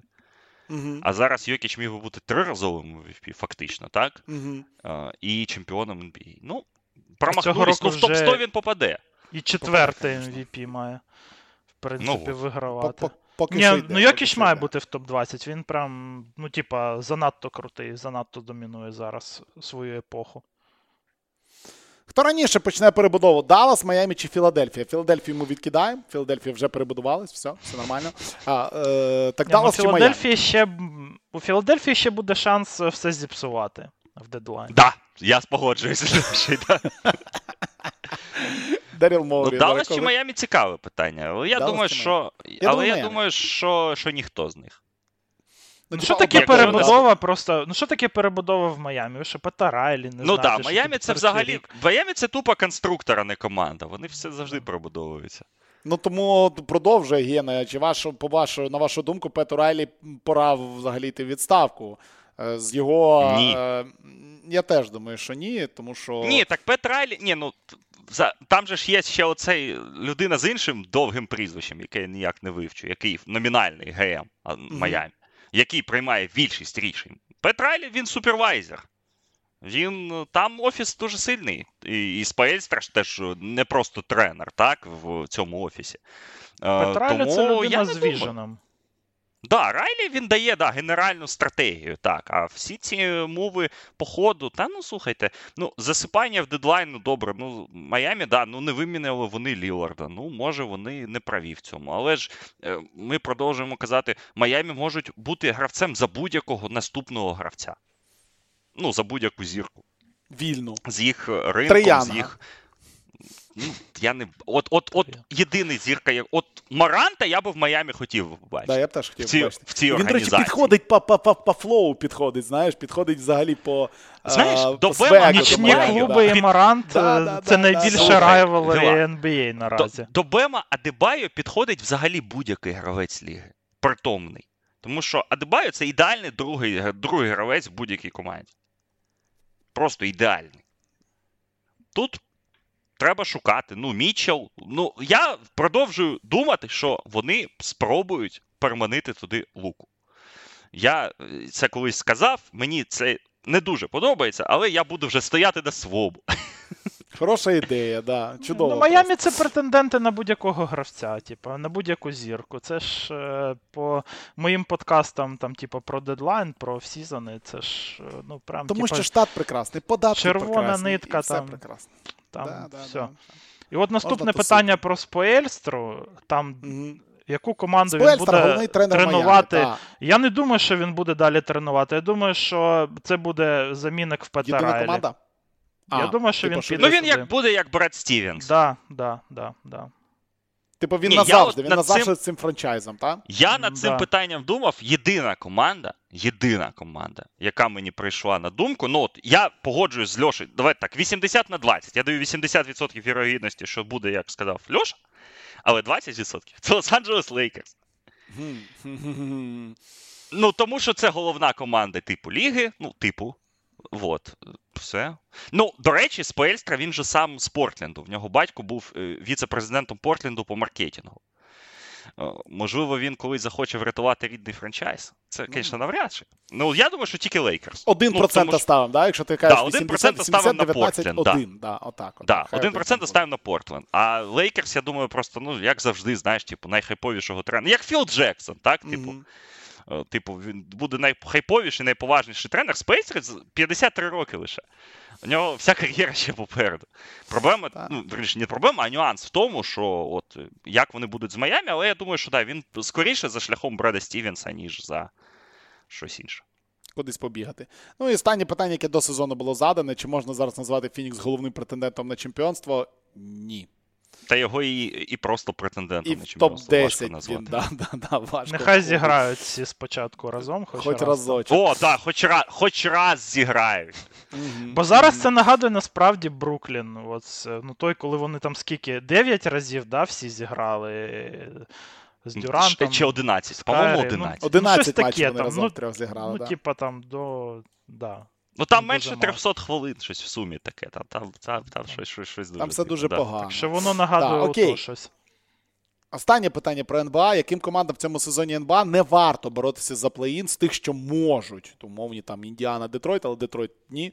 Умовно там, да, скажімо, Індіана, Торонто, Чикаго. Ну, Чикаго точно не варто ні за що боротися. Взагалі ні за що. Ми вже про це говорили. Просто безідейна команда. Як це не варто? Варто боротися за перший пік. Ну це дуже важко. В тебе Детройт, Вашингтон і Шарлот, Сан-Антоніо, Портленд, Мемфіс. Як, блядь, тут боротись з цим? Ну це Ну як? Треба, треба вкладати зусилля Та, а, ну докладати зусиль таких серйозних, да. і, Да. і, і прибирати хороших гравців з команди. Угу. А Насправді- Вучевича залишити. Вучевич Ти це він допоможе. Я так дивлюсь просто на схід, тобто 11 команд у нас буде в плей-іні, да, в плей-іні або в плей-офф. І є 4 команди, які не будуть не там, не там, і мати найбільші, найвищі шанси на е- чемпіонство, на, на, на, на драфт хороший. І в тебе реально на сході це три команди: Детройт, Шарлот і Вашингтон. І четверте Чикаго. І, і стати п'ятою, ну, типу, витиснути Чикаго з цієї жопи важко буде. Прям реально важко. І на, на заході те саме. В тебе Мемфіс, Портленд, Сан Антоніо. Ну, Мемфіс буде боротися. І з останні два цих слота, прям за останній, точніше, слот Ну, буде Юта Брин, я не теж. знаю. Ну, Юта ними. ще, да, ще є Юта. І кому там не, не боротись, та А Кліперс і Голден Стейт, вони там точно будуть боротися. вже. Зливати важко. Зливати Всі дуже інші. важко. Саш, на що в цьому сезоні претендує? Питання було до сезону, не буде претендувати. Претендує Прометей. Чи став він сильніше в це міжсезоння? Ну, якщо б ми писали це ми б два тижні тому, я б посміявся з цього питання. Тепер Мгм. про мене вже все не так погано. Вони в, в Асталі і зада. Але я думаю, що ну, вони самі декларують те, що вони борються за перемогу в Єврокубку. Я вважаю, що вони не борються за перемогу в Єврокубку. Я вважаю, що їм для них буде щастям пройти один раунд в плей-офф.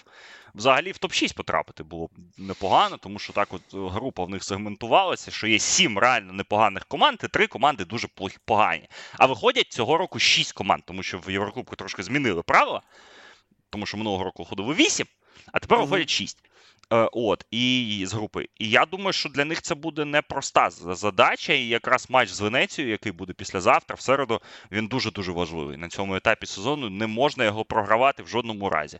Команда, як ми побачили, не стала сильніше. Вони доп- допустили декілька е, серйозних промахів в комплектації. Ну, в першу чергу, це підписання Маркуса Кіна, тому що Прометей минулого року.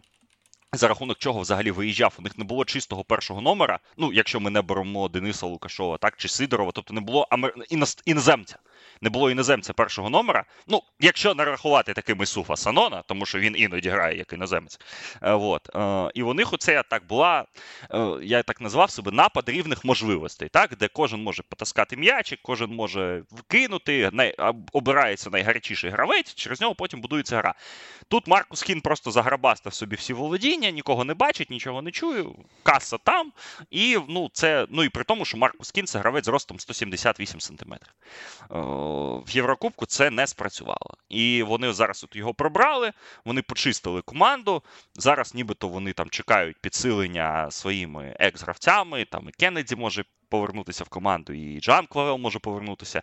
Е, побачимо, як воно буде. Сезон довгий. Минулого року Прометейто стартував теж плюс-мінус так само, але вони вискриблися. Утім, минулого року у Прометея був чіткий кістяк, була ідея, була зіграна команда, якій просто було треба, мені здається, адаптуватися до нових реалій, до нового турніру, до того, що вони ось живуть непонятно де і так далі. Цього року вони зламали той кістяк, вони не відновили новий, вони не відновили попередні. Зараз вони це роблять. Як на мене, просто з цього року в Єврокубку є мінімум 5 команд, які сильніші за Прометей. І повторити навіть топ-4 їм буде дуже важко. Ну, перемога в Лебл, то понятно, перемога в вищій лізі, то понятно. А, Але я не бачу чемпіонського апсайду в цій команді. Можливо, так, можливо, вони там когось підпишуть, чимось здивують, але я не думаю, що зараз і фінансове становище таке, щоб прям розкидатися денга... грошами. Це, як знаєш, минулого року е, казали: а типу, а чо Промітей не може Факундо Кампацо підписати? такий, що? Ну, ну, це ідеї, типу, от у людей, да? От Кампацо відрахували з NBA, що да, да, да. Да, да, давайте Факундо. Да, давайте Факундо Кампасо підпишемо. Ну, от просто в Рігу, де мряка, е, темніє в 4 години дня. Е, да, Тут Кампацо замість Мадриду поїде от в Рігу.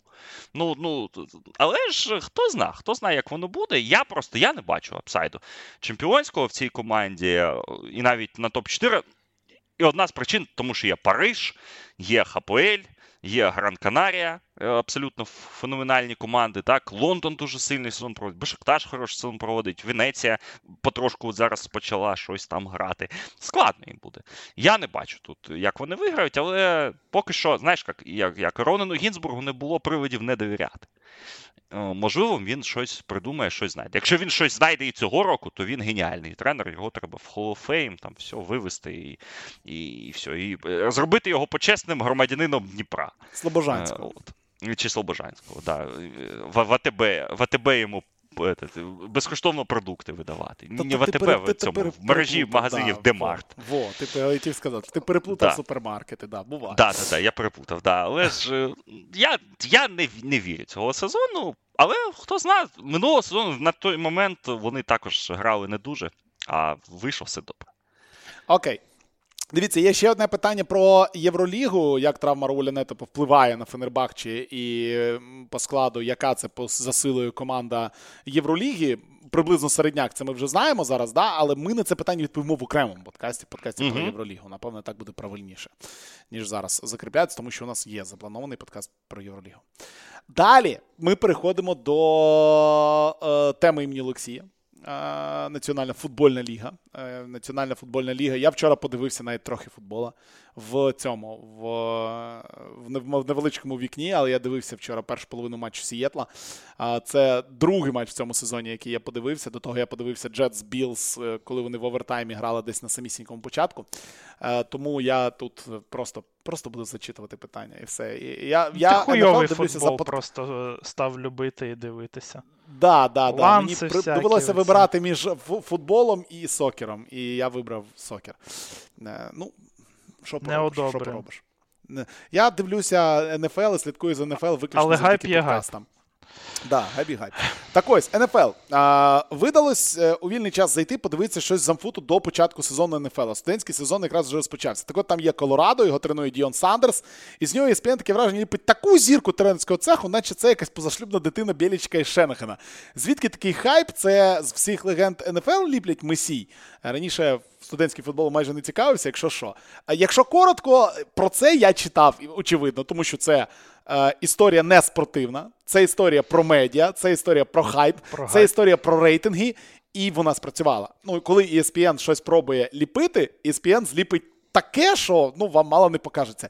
І рейтинги цьогорічних трансляцій матчів Колорадо просто наскільки я знаю, Колорадо там настільки обісрались, що здається, вони позавчора втратили шанс навіть в боули вийти. Ні, ну вони Тобто спочатку вон- класно грали, а Спочатку так. зараз вони там на стріку, скільки там, шість в них поразок поспіль, чи щось таке там. Ну, коротше, Зараз я під- піду їх, піду їх Е, знайду, де там ці Колорадо. І Шадьора ж да. е, зламали теж. Так що Ну там... так, так, так. Тому, Так що там е, якщо говорити коротко, діло навіть не в тому, що зі всіх зірок е, намагається ліпити да, месій якихось. Діло в тому, що 1-7 зараз у Колорадо в конференції 4-7 в сезоні. Ну ви розумієте, да? Остання команда своєї конференції Pac-12, однієї з найслабших конференцій, насправді. Ну, не найслабших, це найслабша з топ-5 конференцій американського футболу. Хоча цього року там Вашингтон і Орегон досить сильні. Але це ну не SEC, не, не ACC. А, нема там Алабам, нема там Джорджії і так далі. Е, ESPN любить робити офігенні історії. І ось в суботу був цей. Е, College Game Day, де там 50 тисяч людей збирається. Тобто студентський американський футбол це якась це окрема культура. Вона дуже далека від нас. Але якщо нею зацікавитися, якщо у вас субота ще вільна, не тільки неділя, щоб дивитися і то, і то, і то, любі друзі, подивіться е, якось. Якщо у вас нема жінки, чи ви хочете, щоб у вас не було жінки, то Вот, якраз вот. найкраще. Суботу Ще ввечері- суботу зайняти. College Game Day це найкраще прев'ю-шоу на телебаченні взагалі. Нічого краще немає, ні NFL Network, абсолютно нічого не робить краще, ніж NFL College Game Day. Е, Вони зробили собі історію, вони на ній заробили кучу бабла, і це, це чудово. Якби так, так, так що Тут ще тут треба сказати про те, хто такий ще Діон Сендерс. Тому що вони ж не просто так е, цю історію зліпили, а Діон Сендерс це Prime Time, це людина, яка в 90-ті зібрала просто, ну, типу, full house, знаєш. Е, Це людина, яка грала одночасно в бейсбол і в американський футбол, і грала доволі успішно і там, і там. А вже після цього, як він вже із Атланти вже переїхав, е, то він же ж е, ще зібрав е, і House якраз таки з команд з самих популярних в Америці на той час. Він у Сан-Франциско став DPO-єм, а потім грав за Даллас. Так що в нього ну, просто популярність е, зашкалювала. Ні, Да, ну він легенда НФЛ. Він, він Да. якщо так брати, Famer там першого рівня. Да, да, да. Один Так з що най- там най- було з най- кого. Ну плюс він же ж в NCAA, це його якби перший сезон е, у Колорадо, а ну. Давати результат е, ну, відразу в коледж футболі це дуже складно. Е, і Сендерс це скоріше не зірка тренерського цеху, це. Ну як, ну це в принципі для NCAA це одне і те саме. Він же ж якби зірка рекрутінга. І вже в Колорадо, ну якби. Ну, там роблять вже коміти, роблять там е, якби проспекти там і на 4 зірки, і на 5 зірок. Ну, тобто вони таких би гравців, таких проспектів, е, вони би, якщо б там не було Сендерса, вони би там, ну, їх би в принципі ніколи б не бачили в Колорадо. Це якесь би там щось би сталося таке. А з Сендерсом він буде будувати тут якби програму. Це ото, що якраз таки роблять в NCAA всюди, що баскетбол, що футбол, це одне те саме. Найважливіше для тренера бути крутим рекрутером, і Сендерс е, в цьому шарить. Я б навіть так сказав: Сендерс е, це Вілат, ну тільки у тренерському цеху NCAA. Тобто він е, от, е, такий гайп вміє якби створити там На рівному що, місці, да? Да, да, да, що все буде круто, що це. Ну, це продажник, якби якісний, в тому числі. Ну, так, так, так. Заманити людей в сраний коледж Колорадо він зможе. Це факт. Да, Е, він вже заманив, тобто в нього вже є круті коміти. І я думаю, що ну просто за результатами там Сендерса треба вже його оцінювати через три роки, не раніше. Так що, да, е, цікава, цікава реальна така тема, тобто в мідічку пограти. Добре, кілька питань по Кайлу Піцу. Чи бачите в ньому ви в перспективі bust а за 30 ігор? Все питання досить давно, судячи всього, задано за 30 ігор всього 3 тачдауну. Е, він коли-небудь буде грати на свій четвертий pick. Поясніть, чому Піц вважається tight end ом, а не ресівером, габарити в нього як в Еванса, Метклафа чи Клейпола, а target ів за сотню. При цьому е, е, він. Судячи з всього, не зміг підтвердити це цифрами, блоком не займається, за, за рахунок чого він tight end, а не ресівер. Я про це вже розповідав у подкасті, тому тут е, ну, тільки трохи додам, що він все ж таки блочить, а тайтендом його записали саме тому. ну, і просто так захотіли. Тобто тут е, яка зараз умовно ну, така велика різниця там. Е, або ти ну, там, е, якби гравця записуєш що ресівером, що тайтендом. Для команди, наприклад, це ну, типу, вигідніше, якщо він буде саме тайтендом записаний, бо це, наприклад, якщо вже зараз будуть е, в нього питання з приводу нового контракту, то, наприклад, franchise tag для тайтенда він нижчий за franchise tag у ресівера. Так що для команди це ну, типу, фінансово вигідніше його вважати саме тайтендом. Ну і також Піттс він все рівно якби приділяє увагу блоку, він в off-season цим займається. Ну, а, а то, що bust чи не bust, в Артура Сміта я я не думаю, що щось з нього буде. Він його тупо не любить. Ви ж е, вже самі бачите по цьому сезону. Це хто не бачив ще в тому сезоні, то я думаю, що з Біджаном Робінсоном і всіми цими якби, приколами зараз Ріддер.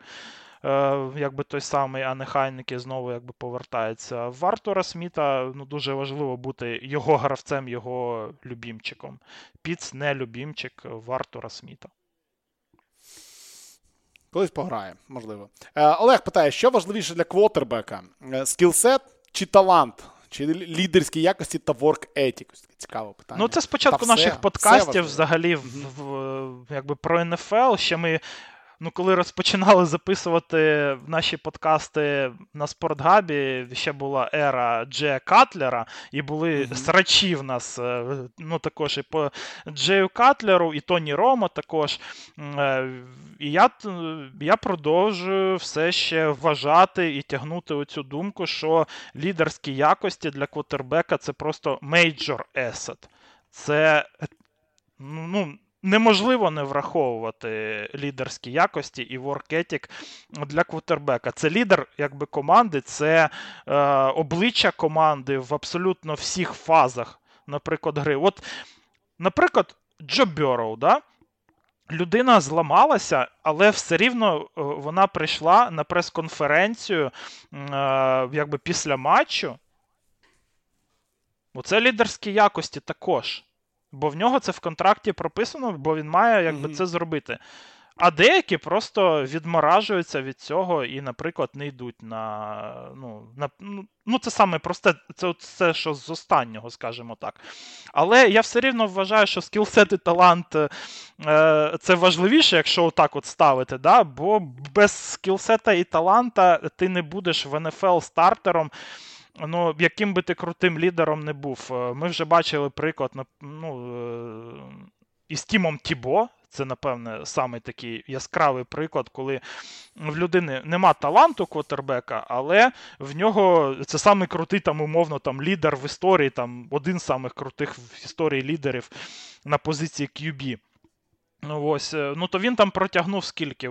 Один сезон, і то так, ледь-ледь, ну тому що у Денвера там були просто клоуни на квотербеках, і йому там просто перло, і вони ще попутно за рахунок Діфенса ще вигравали матчі, тому його не посадили на банку. Але ну, де потім був е, якби Тім Тібо з його лідерськими якостями. Але так само без е, лідерських якостей я вважаю, що ну, на чемпіонський титул такі гравці вони не претендують в НФЛ, е, тому що що окрім скілсета і таланта, треба ще вести команду також якби уперед за собою. Їдемо далі. Е, не думали зробити короткий регулярний подкаст з оглядом фентезі. НФЛ, е, наприклад, як по Дзігуна, огляд фентезі Формули 1. У нас є е, подкасти регулярні з фентезі Євроліги. З фентезі НФЛ. е, Ну, якщо вам підказувати в НФЛ, то ні. Ні, ну в нас же ж є і, і по НФЛ також можливість задавати питання, але я не знаю, ну які там у Подзігуна подкасти, але я так собі ну, думаю, що там щось же ж, типу, таке фентезі, як у, у Сокері, да, що там всі. Да, да, да, всі у всіх однакові команди. Да, да, да. Ну так. Е... Ну просто там це можна робити подкаст. Наприклад, ти там розказуєш про Акона там на трасі там е, у Лас-Вегасі. Да, кого, чи хто, десь там. хто більше очок може набрати Да. теоретично. В в футболі це нереально. І у вас там, ну, типа, одна ліга. В нас, наприклад, є чотири ліги зараз, е, ну, типа, по фентезі НФЛ. Ну, я тупо не шарю, що в трьох відбувається, бо слідкувати за всіми лігами. І, ну, і вам, наприклад, я думаю, що буде не так цікаво, що відбувається в Легасі, якщо ви граєте в Рукіс і т.д. і Ну, т.п. Тобто там. Це ну, повинні це робити трохи. самі гравці тих ліг, де вони грають. Да, О, да, да. оце Так, да. Так, так, зробити одну загальну, це не, не ну, це ти не зробиш. Не той Це- формат просто фентезі. Да, да, да, да. А, окей, назвіть імена трьох квотербеків, яких би ви хотіли побачити в новому сезоні за квотербек. А хто в нас там вже є? Аарон Роджерс, да, здається. Ну от я ж хотів е, ще і до старту сезону, щоб був Аарон Роджерс е, і Джордан Лав. Оце ось мої, типа, були топи. Стефорд там Ні. в- в- в- у квотербеку Стефорд, там он Рассенд Браун, бо нема квотербеків на серіал Квотербек вже. Ні, диви, на наступний сезон мається на увазі, правильно? На Ні, ні, ні. Ну це було типа до цього сезону, але А, на да. наступний. Ну, якби я вибрав, в мене б це були Джошуа Страут, е, Джошуа Добс і Тревор Лоуренс. Отак. Просто тому, що мені цікаво, як живе Тревор Лоуренс. От і все. Бля, Просто як він цікаво, який в землю копає, чи що там. Який в нього шампунь для волосся? Мені просто цікаво. Ну, Шампунь. ну і все. Да, ну а що? Сем Хауелл, ну хто, типа? Ну, ну серйозно, Ні, хто, ну- хто тут ще? Да. Всі інші? Бейкер Мейфілд, блядь. Ні, ну зараз е, по цьому сезону, ну, типа, Джошуа Добс, е, це була би просто офігенна історія Да, для да. серіалу, але ж, е, ну, наприклад, ще якось до початку сезону спрогнозувати ось ну, таку історію в Добса, це ж взагалі нереально, на мій погляд. Тому подивимось, кого виберуть. Богдан Прокопчук питає: поясніть, як працює час і його зупинка в футболі. Та все просто, якщо м'яч вийшов в аут, то час зупиняється, або якщо Ну, не гравець завжди ж зупиняється. Зупиняється час при виходу е, цей, е, при виході out of bounds е, за бровку поля. У першій Ну, половині та, це дві, дві останні хвилини. У другій половині, у четвертій чверті, це 5 хвилин е, якби до закінчення матчу. Ось е, тоді зупиняється час. В інші не зупиняється. Ну так, і е, розіграш зупиняється. Ну, тут тільки про час питання. Тобто про Да. час питання. Та, та. Там насправді багато всяких правил, наприклад, зупиняється час, incomplete, PES, е, зміна, зміна сторін, ну тобто, ну коли там або, ну, або кінець чверті, або ну просто іде пант, і інша команда розпочинає. Слухайте, ну це питання, блін, можна в гуглі почитати. Ну ну, так, да, так, да, так, це таке там питання. Коротше, Чи є в LA в Нью-Йорку о, о, да, головні команди в місті, як в Лейкерс і Нікс? Дивіться, е, Лос-Анджелес не футбольне місто. І ніколи ним не було, і мені здається, ніколи не А буде. USC.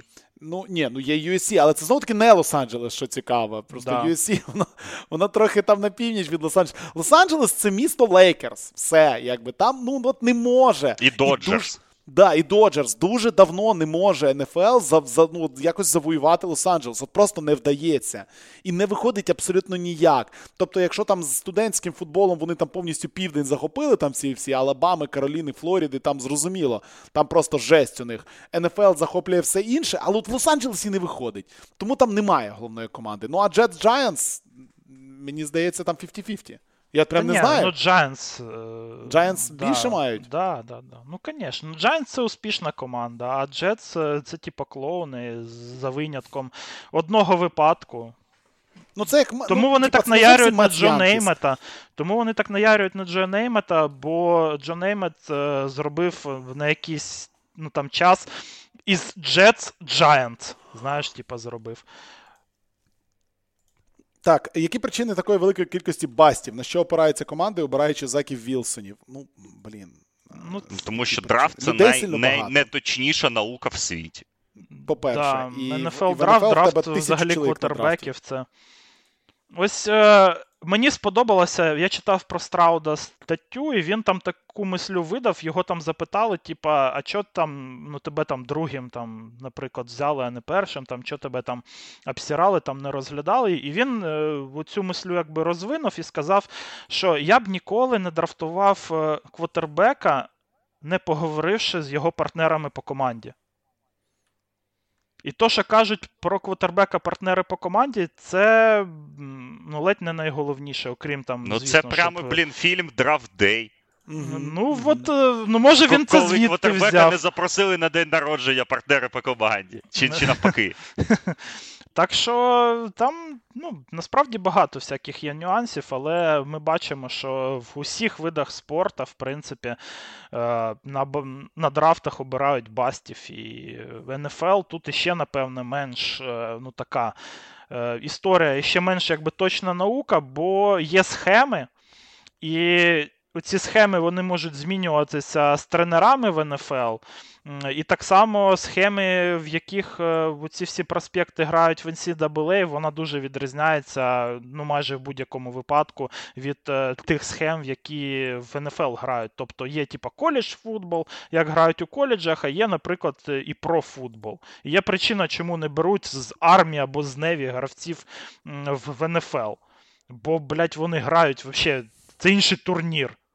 Це інший вид спорту. Да, це інший вид Це спорту. Так що насправді багато нюансів. Це ну, таке питання ну, дуже загальне, не хочеться, бо це можна, ну, типа, цілий подкаст про це говорити. Це скоріше може будуть і в цього сезону якісь, е, ну, типа, драфтові подкасти і по НФЛ, якщо е, ну, так складеться, то вже там обсудимо вже конкретно, як я робив е, в цьому сезоні, типа проспектів, і чого так, і чого, і, і де їх мають брати. А ну, це все. Тих гравців. Угу. Яке майбутнє ви бачите у Філдса? А що ти пропустив Олег М. запитання про Михайлюка в НФЛ? Чи зміг би Михайлюк зіграти в НФЛ? Ну, це, ну добре, ми про Михайлюка. А чи зміг би Михайлюк зіграти на правому фланзі у Челсі? Ну, типа, блін.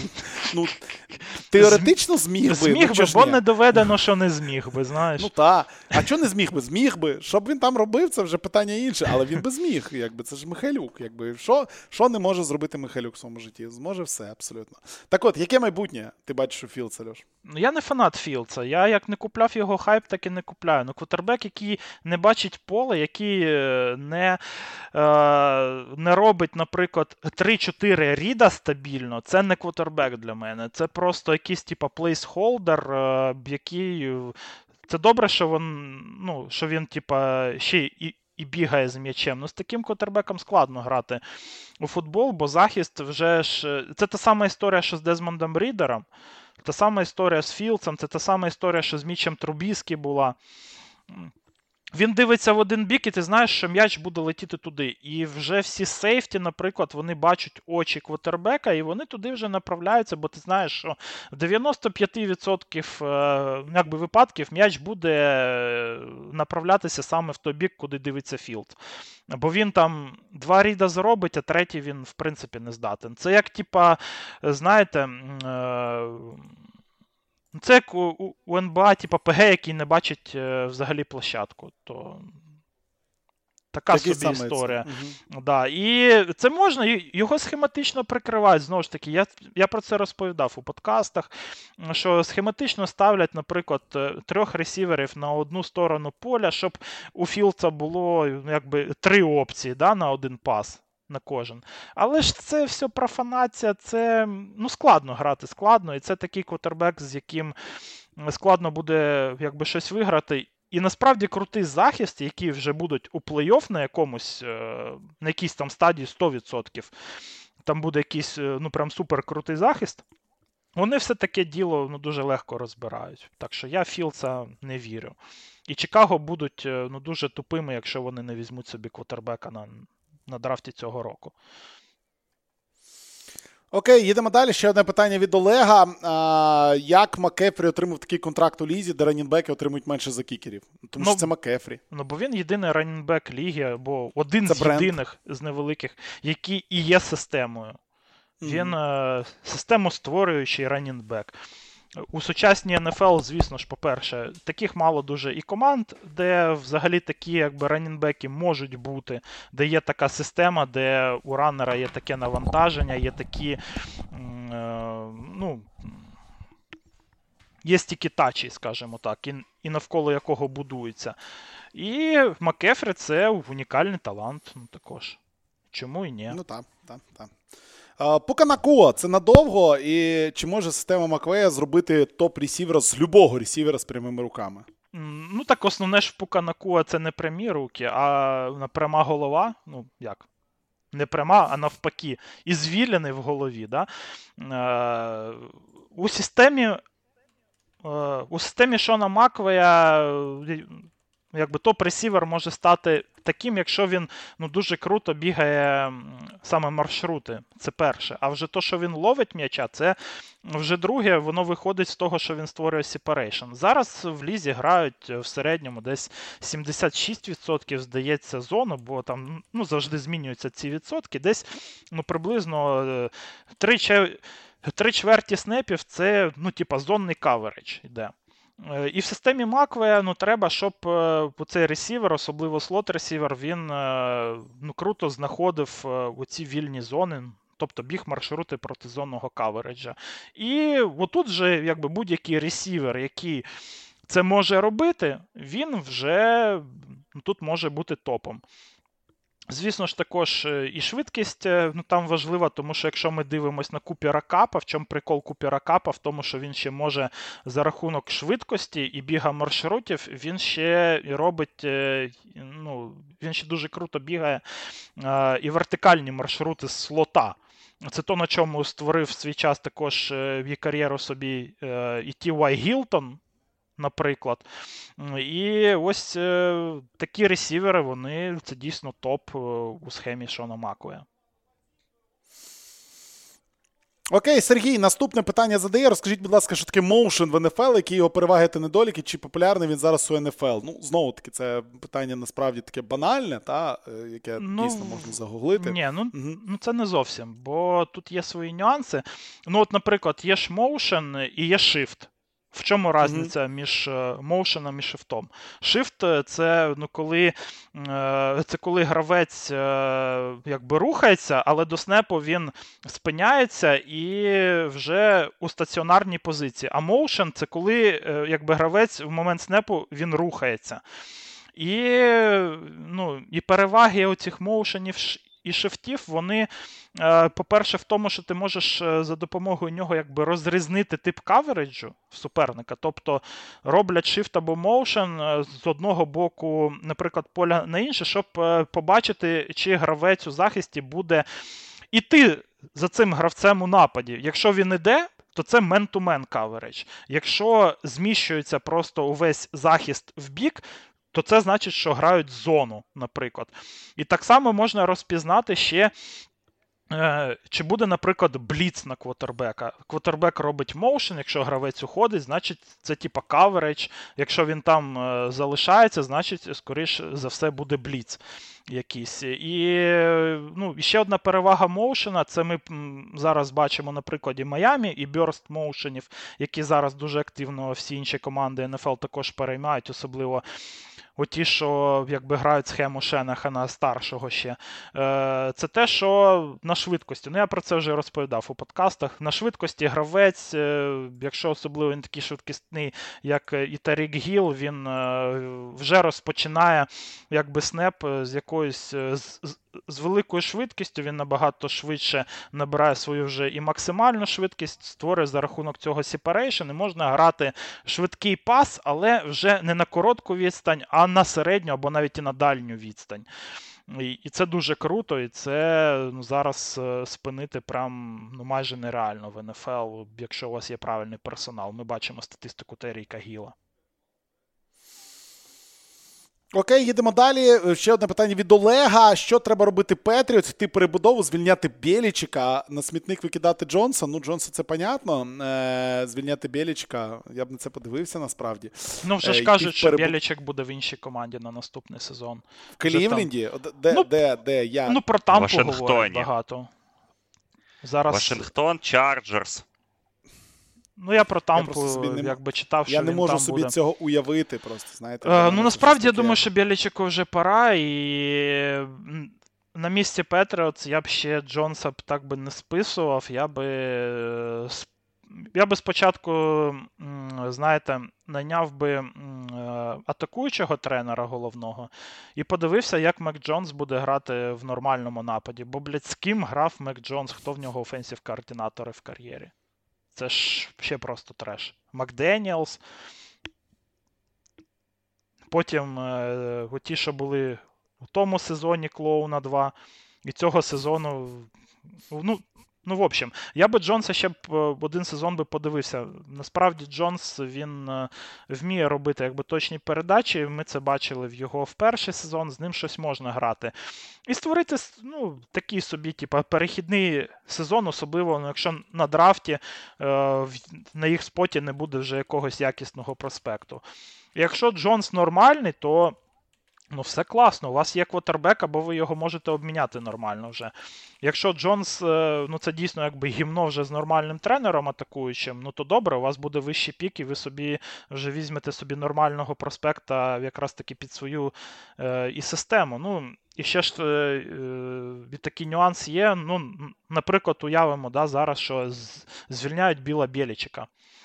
Але люди, які готуються до драфту, до наступного, вони ж все ж е, з оцього режиму. І за рік, е, ну саме, типа, звільнити тренера і відразу собі драфтанути кого треба, це дуже важко. І тому ми бачимо так, е, ось таку ситуацію, що дуже часто, ну, типа, свій, саме свій, типа, перший драфт в НФЛ це вже другий рік. І тоді вже набираються гравці. А перший драфт е, це завжди складно для нових тренерів, е, для гемів, для нових, бо немає, ну тупо Ну, часу знову, немає. знову таки ми вертаємось до того, що це драфт. Це, це драфт, і це важко. І, І це теж нюанс, у то, що е, якби лишаються скаути, і, ну, і скаути також шукають і оцінюють гравців під вимоги вже минулого режиму, а не твого. Мгм. Окей, е, їдемо далі. Чи офіційно заборона в НФЛ крадіжка сигналів команди з супротивника? От зараз в NCAA скандал з Мічиганом і з Джимом Гарбо, які начебто засилали людей на ігри тренування майбутніх суперників. Е, так, е, заборонений, як і в бейсболі, як і багато де. Ну, давай, Чомусь розкажи нагадує, ц- цю історію про, про Петріот. там, Про, про, що, про, що, про, що, про що ти маєш на увазі? Ну, їх же ж ловили е, на тому, що вони якраз таки стілили оці всі а, сигнали. Петріотс? Ну, так це ж було знімали. коли? Це ж було два роки назад буквально, ні? Це ж от Ні, недавно було. це давно було. Це давно було. Хіба? Да, це ще було, по-моєму, десь е, 07-08 роки. Ну, це навіть при до того, як вони ще м'ячі здували. Да, да, да, А, це да, ще да, до того, як да, вони м'ячі здували. да, Да, да, да, да, да, да, да, Але да. було, і їх тоді, типа, намагалися нагріти. Так що це все діло заборонено, але не значить, Але що цим не займаються. Але всі так роблять, Всі і, так роблять, да. і е, ні не пойман, ні вор. Ну, Ну, вон, да, наприклад, е, ну, є і легальний спосіб. От, наприклад, на цьому тижні. Ну, типа, Сіетл ну, просто бере і підписує собі Брета Ріп'єна, який ще на минулому тижні був в Ремс. Чого? Мгм.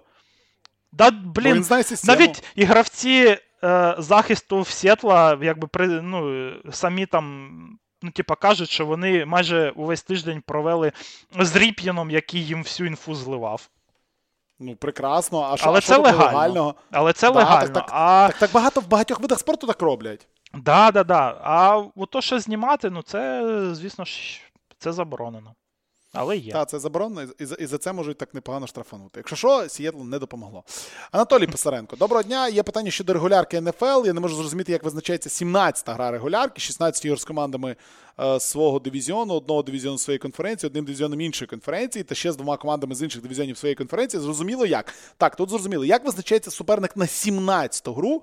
Не можу зрозуміти. Насправді я не знаю. Це суперник як е, з іншої конференції, з дивізіона, е, з, з, з яким е, якби ваша команда не грає саме за розкладом в цьому сезоні. Тобто ж Мгм. є один е, дивізіон, один раз на 4 роки. Там вони грають з одним тим, ну, з е, одним тим самим е, якби дівом з іншої конференції. А це якби команди з іншого дивізіона там складаються за підсумками минулого сезону, складаються якби ренки дивізіонів і, і роблять оцю саму. Якби відповідність да, оцих дівів по результатам, і там обирається ну, саме оцей ну, типа 17-й суперник. Наприклад, е, ти був на першому місці е, в своєму дивізіоні, і ти граєш проти команди, яка була на першому місці в, в такому самому з іншої конференції, якби Діві, е, з таким самим місцем у, у таблиці Діва. Тобто, все, все логічно, все логічно, в НФЛ не буває. А більше нема варіантів просто. Ну так, так, так. Ти, ти, інше, ні, ні- ти по-іншому не складеш цей розклад. Насправді це не так легко було. Це дійсно те, що 17-й матч додали при 32 командах, 16 турів. Все було ідеально, а зараз ну, не так, не так легко. Добренько, переходимо до інших питань. Їх не так багато. Це загальні питання, інші види спорту і не тільки. Ми вже скільки годину 48 говоримо, мати рідна. Чи є шанс, що в Україні будуть офіційно показувати MLB та НФЛ? НФЛ офіційно вам показують. Вам не подобається? Вам треба український коментатор? Ні, цього не буде найближчим часом. Права на НФЛ коштують дуже дорого. Жоден український телеканал, жодна українська платформа, будь то Мегого, будь то Сетанта, не потягне НФЛ, враховуючи реальний рівень інтересу до американського футболу, а він низький. І враховуючи давай. безкоштовний лігпас. Враховуючи безкоштовний поки що він безкоштовний. Я не думаю, що він безкоштовний буде довго, але да. тим ну та безкоштовний лігпас, і ні, ніхто цього Ну, брати в нас. NBA, Коли- типа, так собі ну, там дивляться, Да, не да, то, що да, NFL, да. там MLB. Мгм, мгм. Тому це, це поки не на часі. Коли подкаст про теніс? Вам відповісти чесно чи по спортхабівськи? Якщо по, якщо по спортхабісі, по, по, по спортхабівськи наступного року. Наступного року обов'язково. Е, який випуск подкаста найбільш прослуховуваний? Слухай, а я не Про знаю. Ну, тут Брайанта. я знаю, я знаю, тут є два варіанти. Перший варіант це кросовер до фіналу Східної конференції 2018 року. Це оце, коли були всі тупо, там всі легенди зібралися. От, у нього там щось на SoundCloud було під 20 тисяч прослуховувань.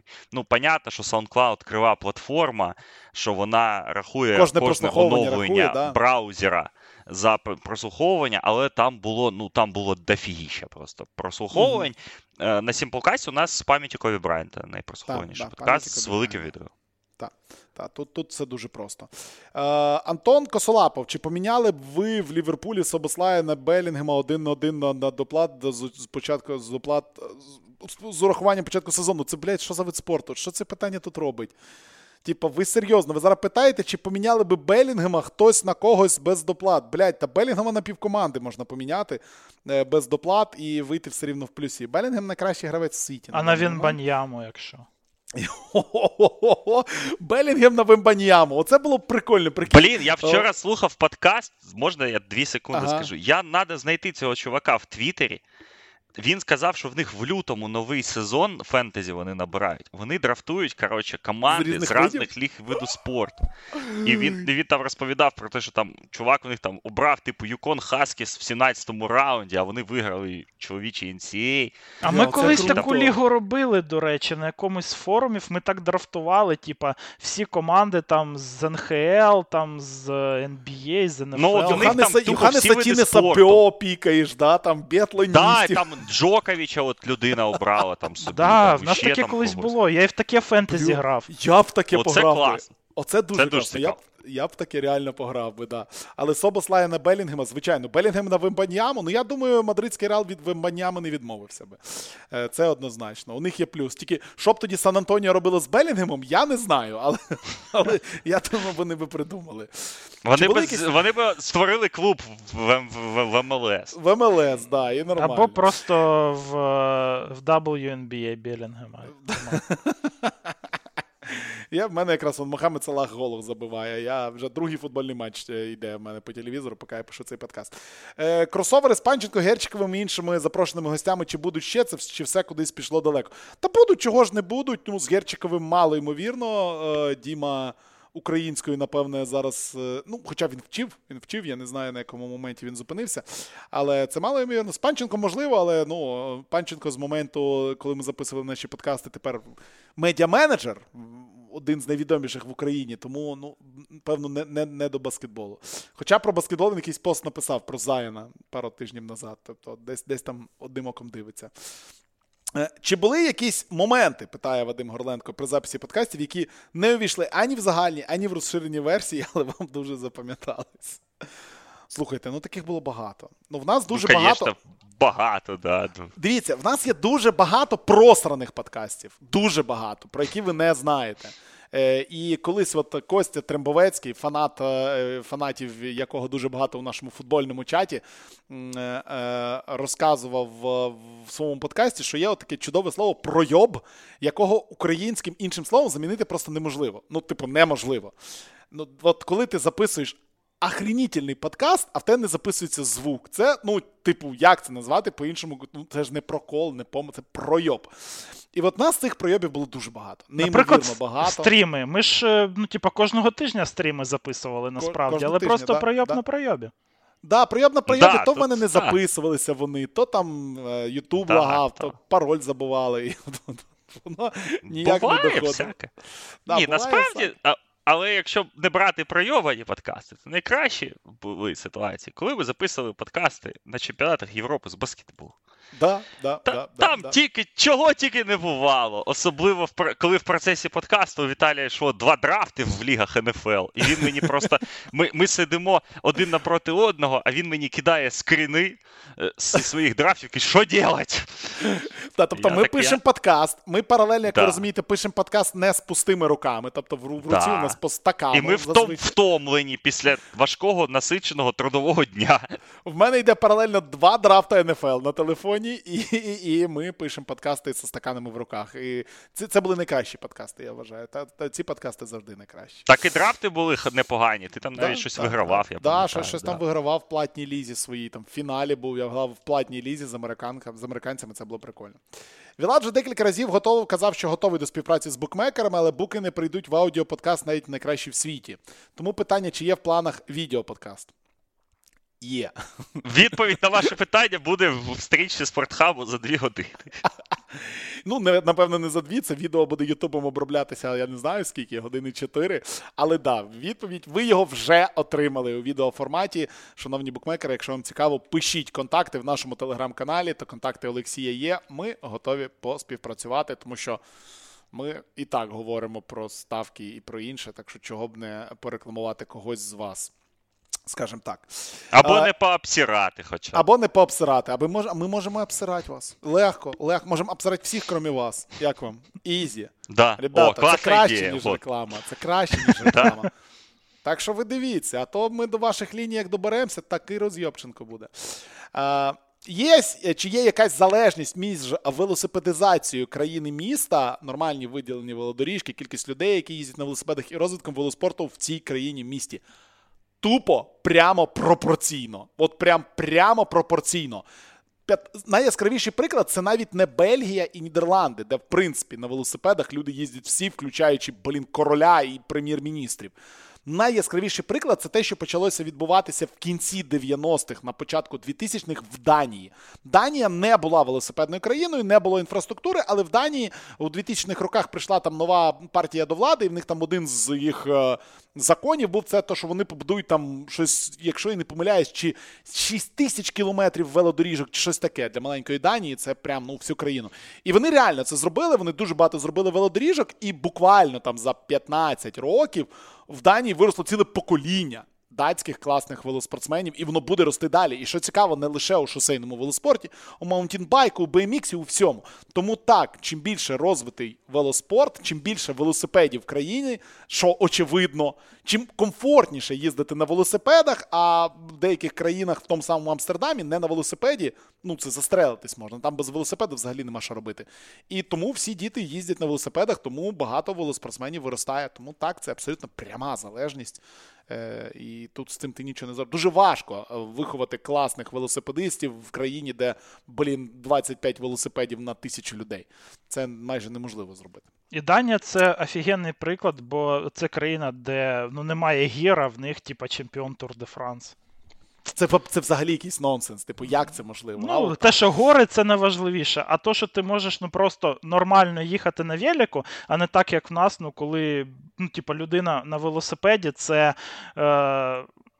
Ну, це, типу, якийсь ворог на чел, дорогі. який мішає тобі направо повернути. Оце, Ну, от, да?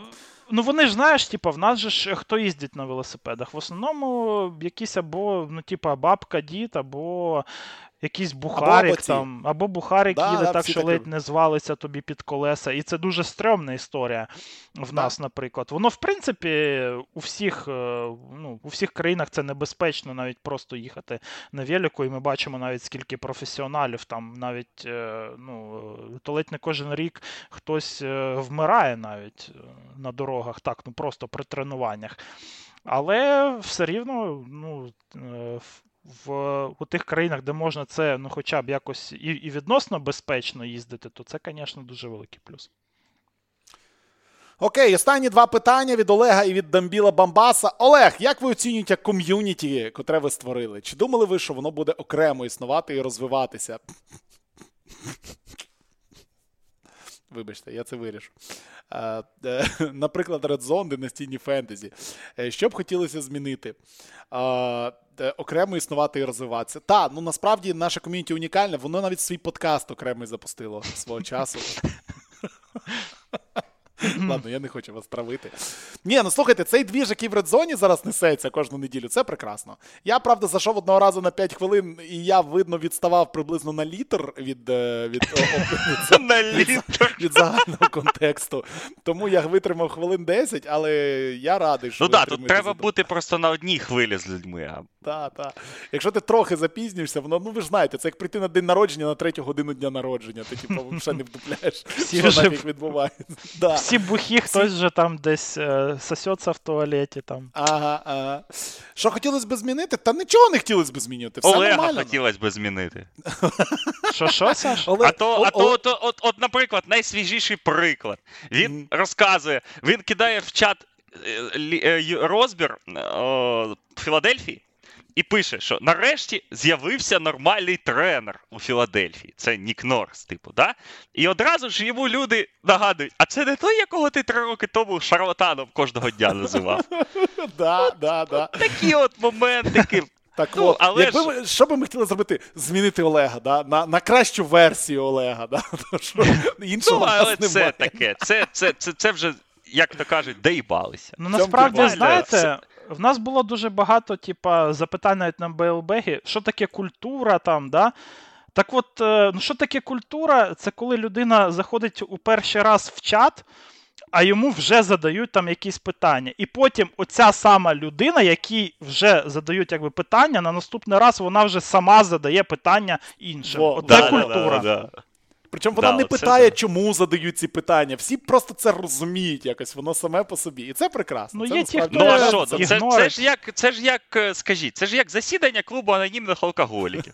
Здравствуйте, мене зовут Олександр, мені там 32 роки, я, я вболівальник е, кого там, не знаю кого. Не Запорізького металурга. Та, Да, от і все. Да. От це- це ж це ж нормально. Це ж ну ти ж ти ж заходиш в чат до людей, треба ж привітатися, сказати, що ти, хто ти, Правильно де ти. Просто зробити, що, да. що да, Льоша абсолютно правий. Да, оця культура, вона є. Ну ні, ну те, що в редзоні відбувається, да.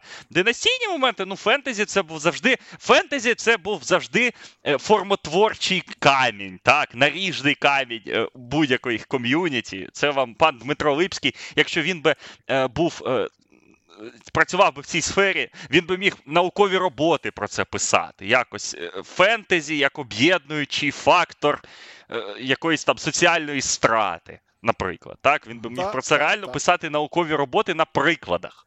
На реально. Тому що це була його теорія, я пам'ятаю, що скільки ми з ним років знайомі. От вона працює, а от і інші фактори. Але бачите, фентезі не. Дмитро створював чомусь. Ну, все одно, я маю на увазі, Да. що Ну, я, Це я, правда, я, це правда. ідею, ну і ком'юніті створити. Це, напевне, і була одна з, з найголовніших, в принципі, ідей створення проєкта загалом, що не про які там, ну, типа, підписки, ні про гроші там не йшлося. Та ні, скоріше. ні, ні. Створити ком'юніті. Щоб змінити, от е, в мене є, щоб я хотів би змінити, але воно таке, знаєш, типа утопічне, що ну, це нереально. Е, мені все ж таки би хотілося б е, ну, трохи менше токсика, який інколи л'ється аж е, ну, типа, через край. Але знову ж таки, для таких моментів, напевне, і є бан. Для того, щоб оцих токсиків трохи прибанити, або як мінімум сказати, що буде бан. А так, в принципі, все інше норм, все інше подобається. Якщо б в чаті не була токсика, мені Ну, здається. блядь, чат ну ти просто. Ну як ти сидиш, типу, в чаті, і як ми з Олександром, наприклад, ну, ну це ж теж трошки інше. Деколи срака згорає. Ні, ну да, да, стабільно, стабільно. Так це нормально. Окей, і останнє питання. Зараз у ленті е, у стрічці Спортхаба 666 доп- дописів. Е, що побачено вами у спорті за все життя ви можете характеризувати як найпекельніша дичина. Але тільки одна подія. Відповіді, де фігурує прізвище Мурзін, не враховується. Ну, от це ж ну, це не чесно. Це Е, просто окей, вбили. окей. Я відповідаю перший. Найпекельніша дичина, яку я бачив, це як в першій чверті матчу Україна, Сполучені Штати Америки. Саша Мішула посадив на жопу Деріка Роуза. А це гарно. Це гарно, до речі. Те, що я побачив, я не повірив своїм очам. Я просто настільки був в шоці, що я потім передивлявся, коли ми вже з Дімою Ліпським дивилися це на планшеті на криші нашого хостелу. Е, В одному номері в цьому хостелі з нами жили два пацана з Домінікани, е, які теж приїхали на цей чемпіонат, і ще хтось. Е, Чекали Саню Прошуту, поки він там допрацює на якомусь вечірньому матчі Туреччина-Нова Зеландія, щоб він прийшов і з нами поговорив, і ми просто передивлялися цей момент на планшеті, тричі відмотуючи отак, щоб подивитися на цей момент. Це найпекельніша дичина. Чогось більш дикого, чогось більш сюрреалістичного, ніж Мішула сажає на жопу Деріка Роза і Україна виграє у Америки на чемпіонаті світу чверть. Я не бачив ніколи і, напевно, ніколи не побачу. Окей. Я не знаю навіть, що тут відповісти, чесно кажучи. Я так я читав це питання, подумав, що можна тут, але прибрали оцей. Цю, цю історію так з Євгеном Вікторовича. Я, мабуть, знаєте, я скажу, я скажу в позитиві, а не в негативі. Ну, Львова теж сказав в позитиві. Я, я, я оберу приклад з того, що я не вживу бачив, але от що мене от реально, знаєте, ну, це для мене фантастика. Це от е, є- було. Ну, мені два такі епізоди. Я про американський футбол зараз кажу, як не дивно. Мені два епізоди пригадуються. Перший це, звичайно ж, знаменитий тачдаун Джеймса Харрісона в Супербоулі Пітсбург, Аризона. А ось друг- який це 11 рік чи який це? Восьмий чи дев'ятий? Це раніше, да, да, восьмий. да. Восьмий чи Це дев'ятий. Так, е, interception. е, да, Це був на довгий goal line і, який- interception в Да, історії. да, це interception на goal line і, де він набігає. І в минулорічному плей-офф НФЛ був момент, коли в матчі Балтімор Цинциннаті, коли Сем Хаббард так не дав занести на лінії чуваку м'яч, fumble в повітрі, і чувак. Ну, я просто кажу, коли 150-кілограмовий чудак пробігає все поле, заносить тачдаун, і потім просто падає, йому дають два кислородних балони та кисневих, да? і він, і він, ну, він мертвий просто. Але він зробив те, що, ну, типу, ну, це космос. Тому що я, я, я реально, я би навіть не факт, що я би поле пробіг футбольне з такою швидкістю, як вони. А, а я важу, ну, трошки менше, ніж вони, прямо кажучи. Є, звісно, фізична форма, але це інше.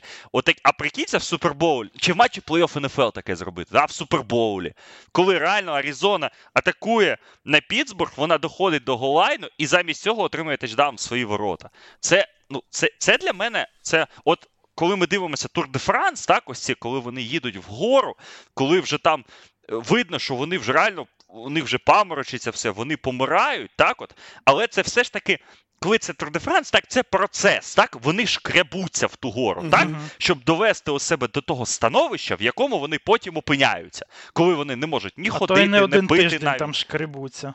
Да, не- а, а от коли це все трапляється в е, діапазоні однієї хвилини, це, це пекельна дичина для мене. Але це, це, це от показує межі людської, люд- людських можливостей для мене. Ну, І це прям круто.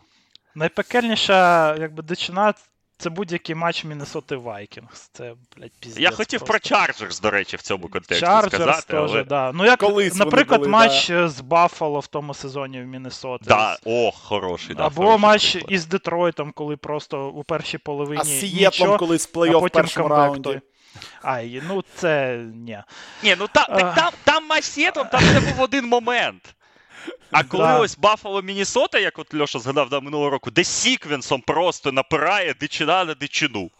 І, і все, сидиш і все більше і більше. Але саме, напевне, ну, е, з таких моментів, які я можу згадати, бо в мене насправді ну, дуже багато всього в голові одночасно і крутиться, але ну так, щоб в мене і з пам'яттю ще проблеми. Але в тому сезоні underrated був дуже момент, коли Майами отримали сейфті е, при коротше, punt і в сраку lineman у. Коли чувак да, просто да, да. пантанув в сраку, причому там ще оцей е, уповільнений кадр, як оцей, як срака отак от, коротше, трясеться ще від того м'яча. І тупо чувакам safety із-за цього це було епічно. Оце мені запам'яталося. Причому мені це навіть ще і, і, і смішніше, ніж е, і Butt Fumble е, в цього, е, у Марка Санчеса. Але оцей, типа. Оцей пант і уповільнені кадри після нього, це, звісно, було круто. Ну, як Bad Fumble, да, тільки, тільки епічніше. А ще, десі... а ще Decision. З негативного це, типа, Decision. От, е, в Ну, спортивні. Decision, да. Це, ну, взагалі, дичина, яка, всіх і бісить яку далі. я, типа, насправді до сих пір не можу якось прийняти до кінця. З людської точки зору. Ну, зато з точки зору медіа. Да. Ну, воно тому і дичина. Ну, але це, звісно, я як завжди тут е, читерю. Це в мене не одна подія, але ладно. Що Ну, ж да, робити? ну, все рівно, все рівно. Окей, люди добрі. Дякую вам всім за те, що ви нас підтримуєте. Величезне дякую всім нашим патронам за те, що вони з нами. А, цього разу ми спробували записати в відео форматі е, наш мейлбек, але і в доступному звичному для вас аудіо форматі він також буде. Як буде і анкат формат, ну все, все, як ви звикли буде. Анкад формат нагадую для наших зірок спортхабу, для франчайзів.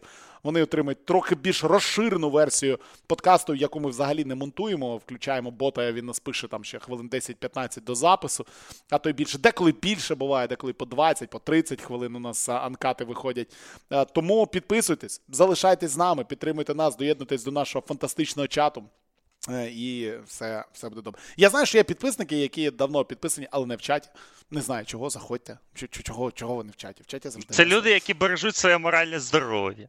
Тоже правда, правда. тоже правда. Але, Так. але просто вони не здогадуються, що потім після мінусу буде великий плюс. Це правда, це правда. Все, а на сьогодні дякуємо вам. Поговорили ми з вами 130 хвилин. Мати рідна, оце так ми Я вже дивлюся на відео просто на його якість в мене, і я розумію, що поки ми Да, вже писали темно, вже подкаст, Вже темно стало на вулиці, темно. да.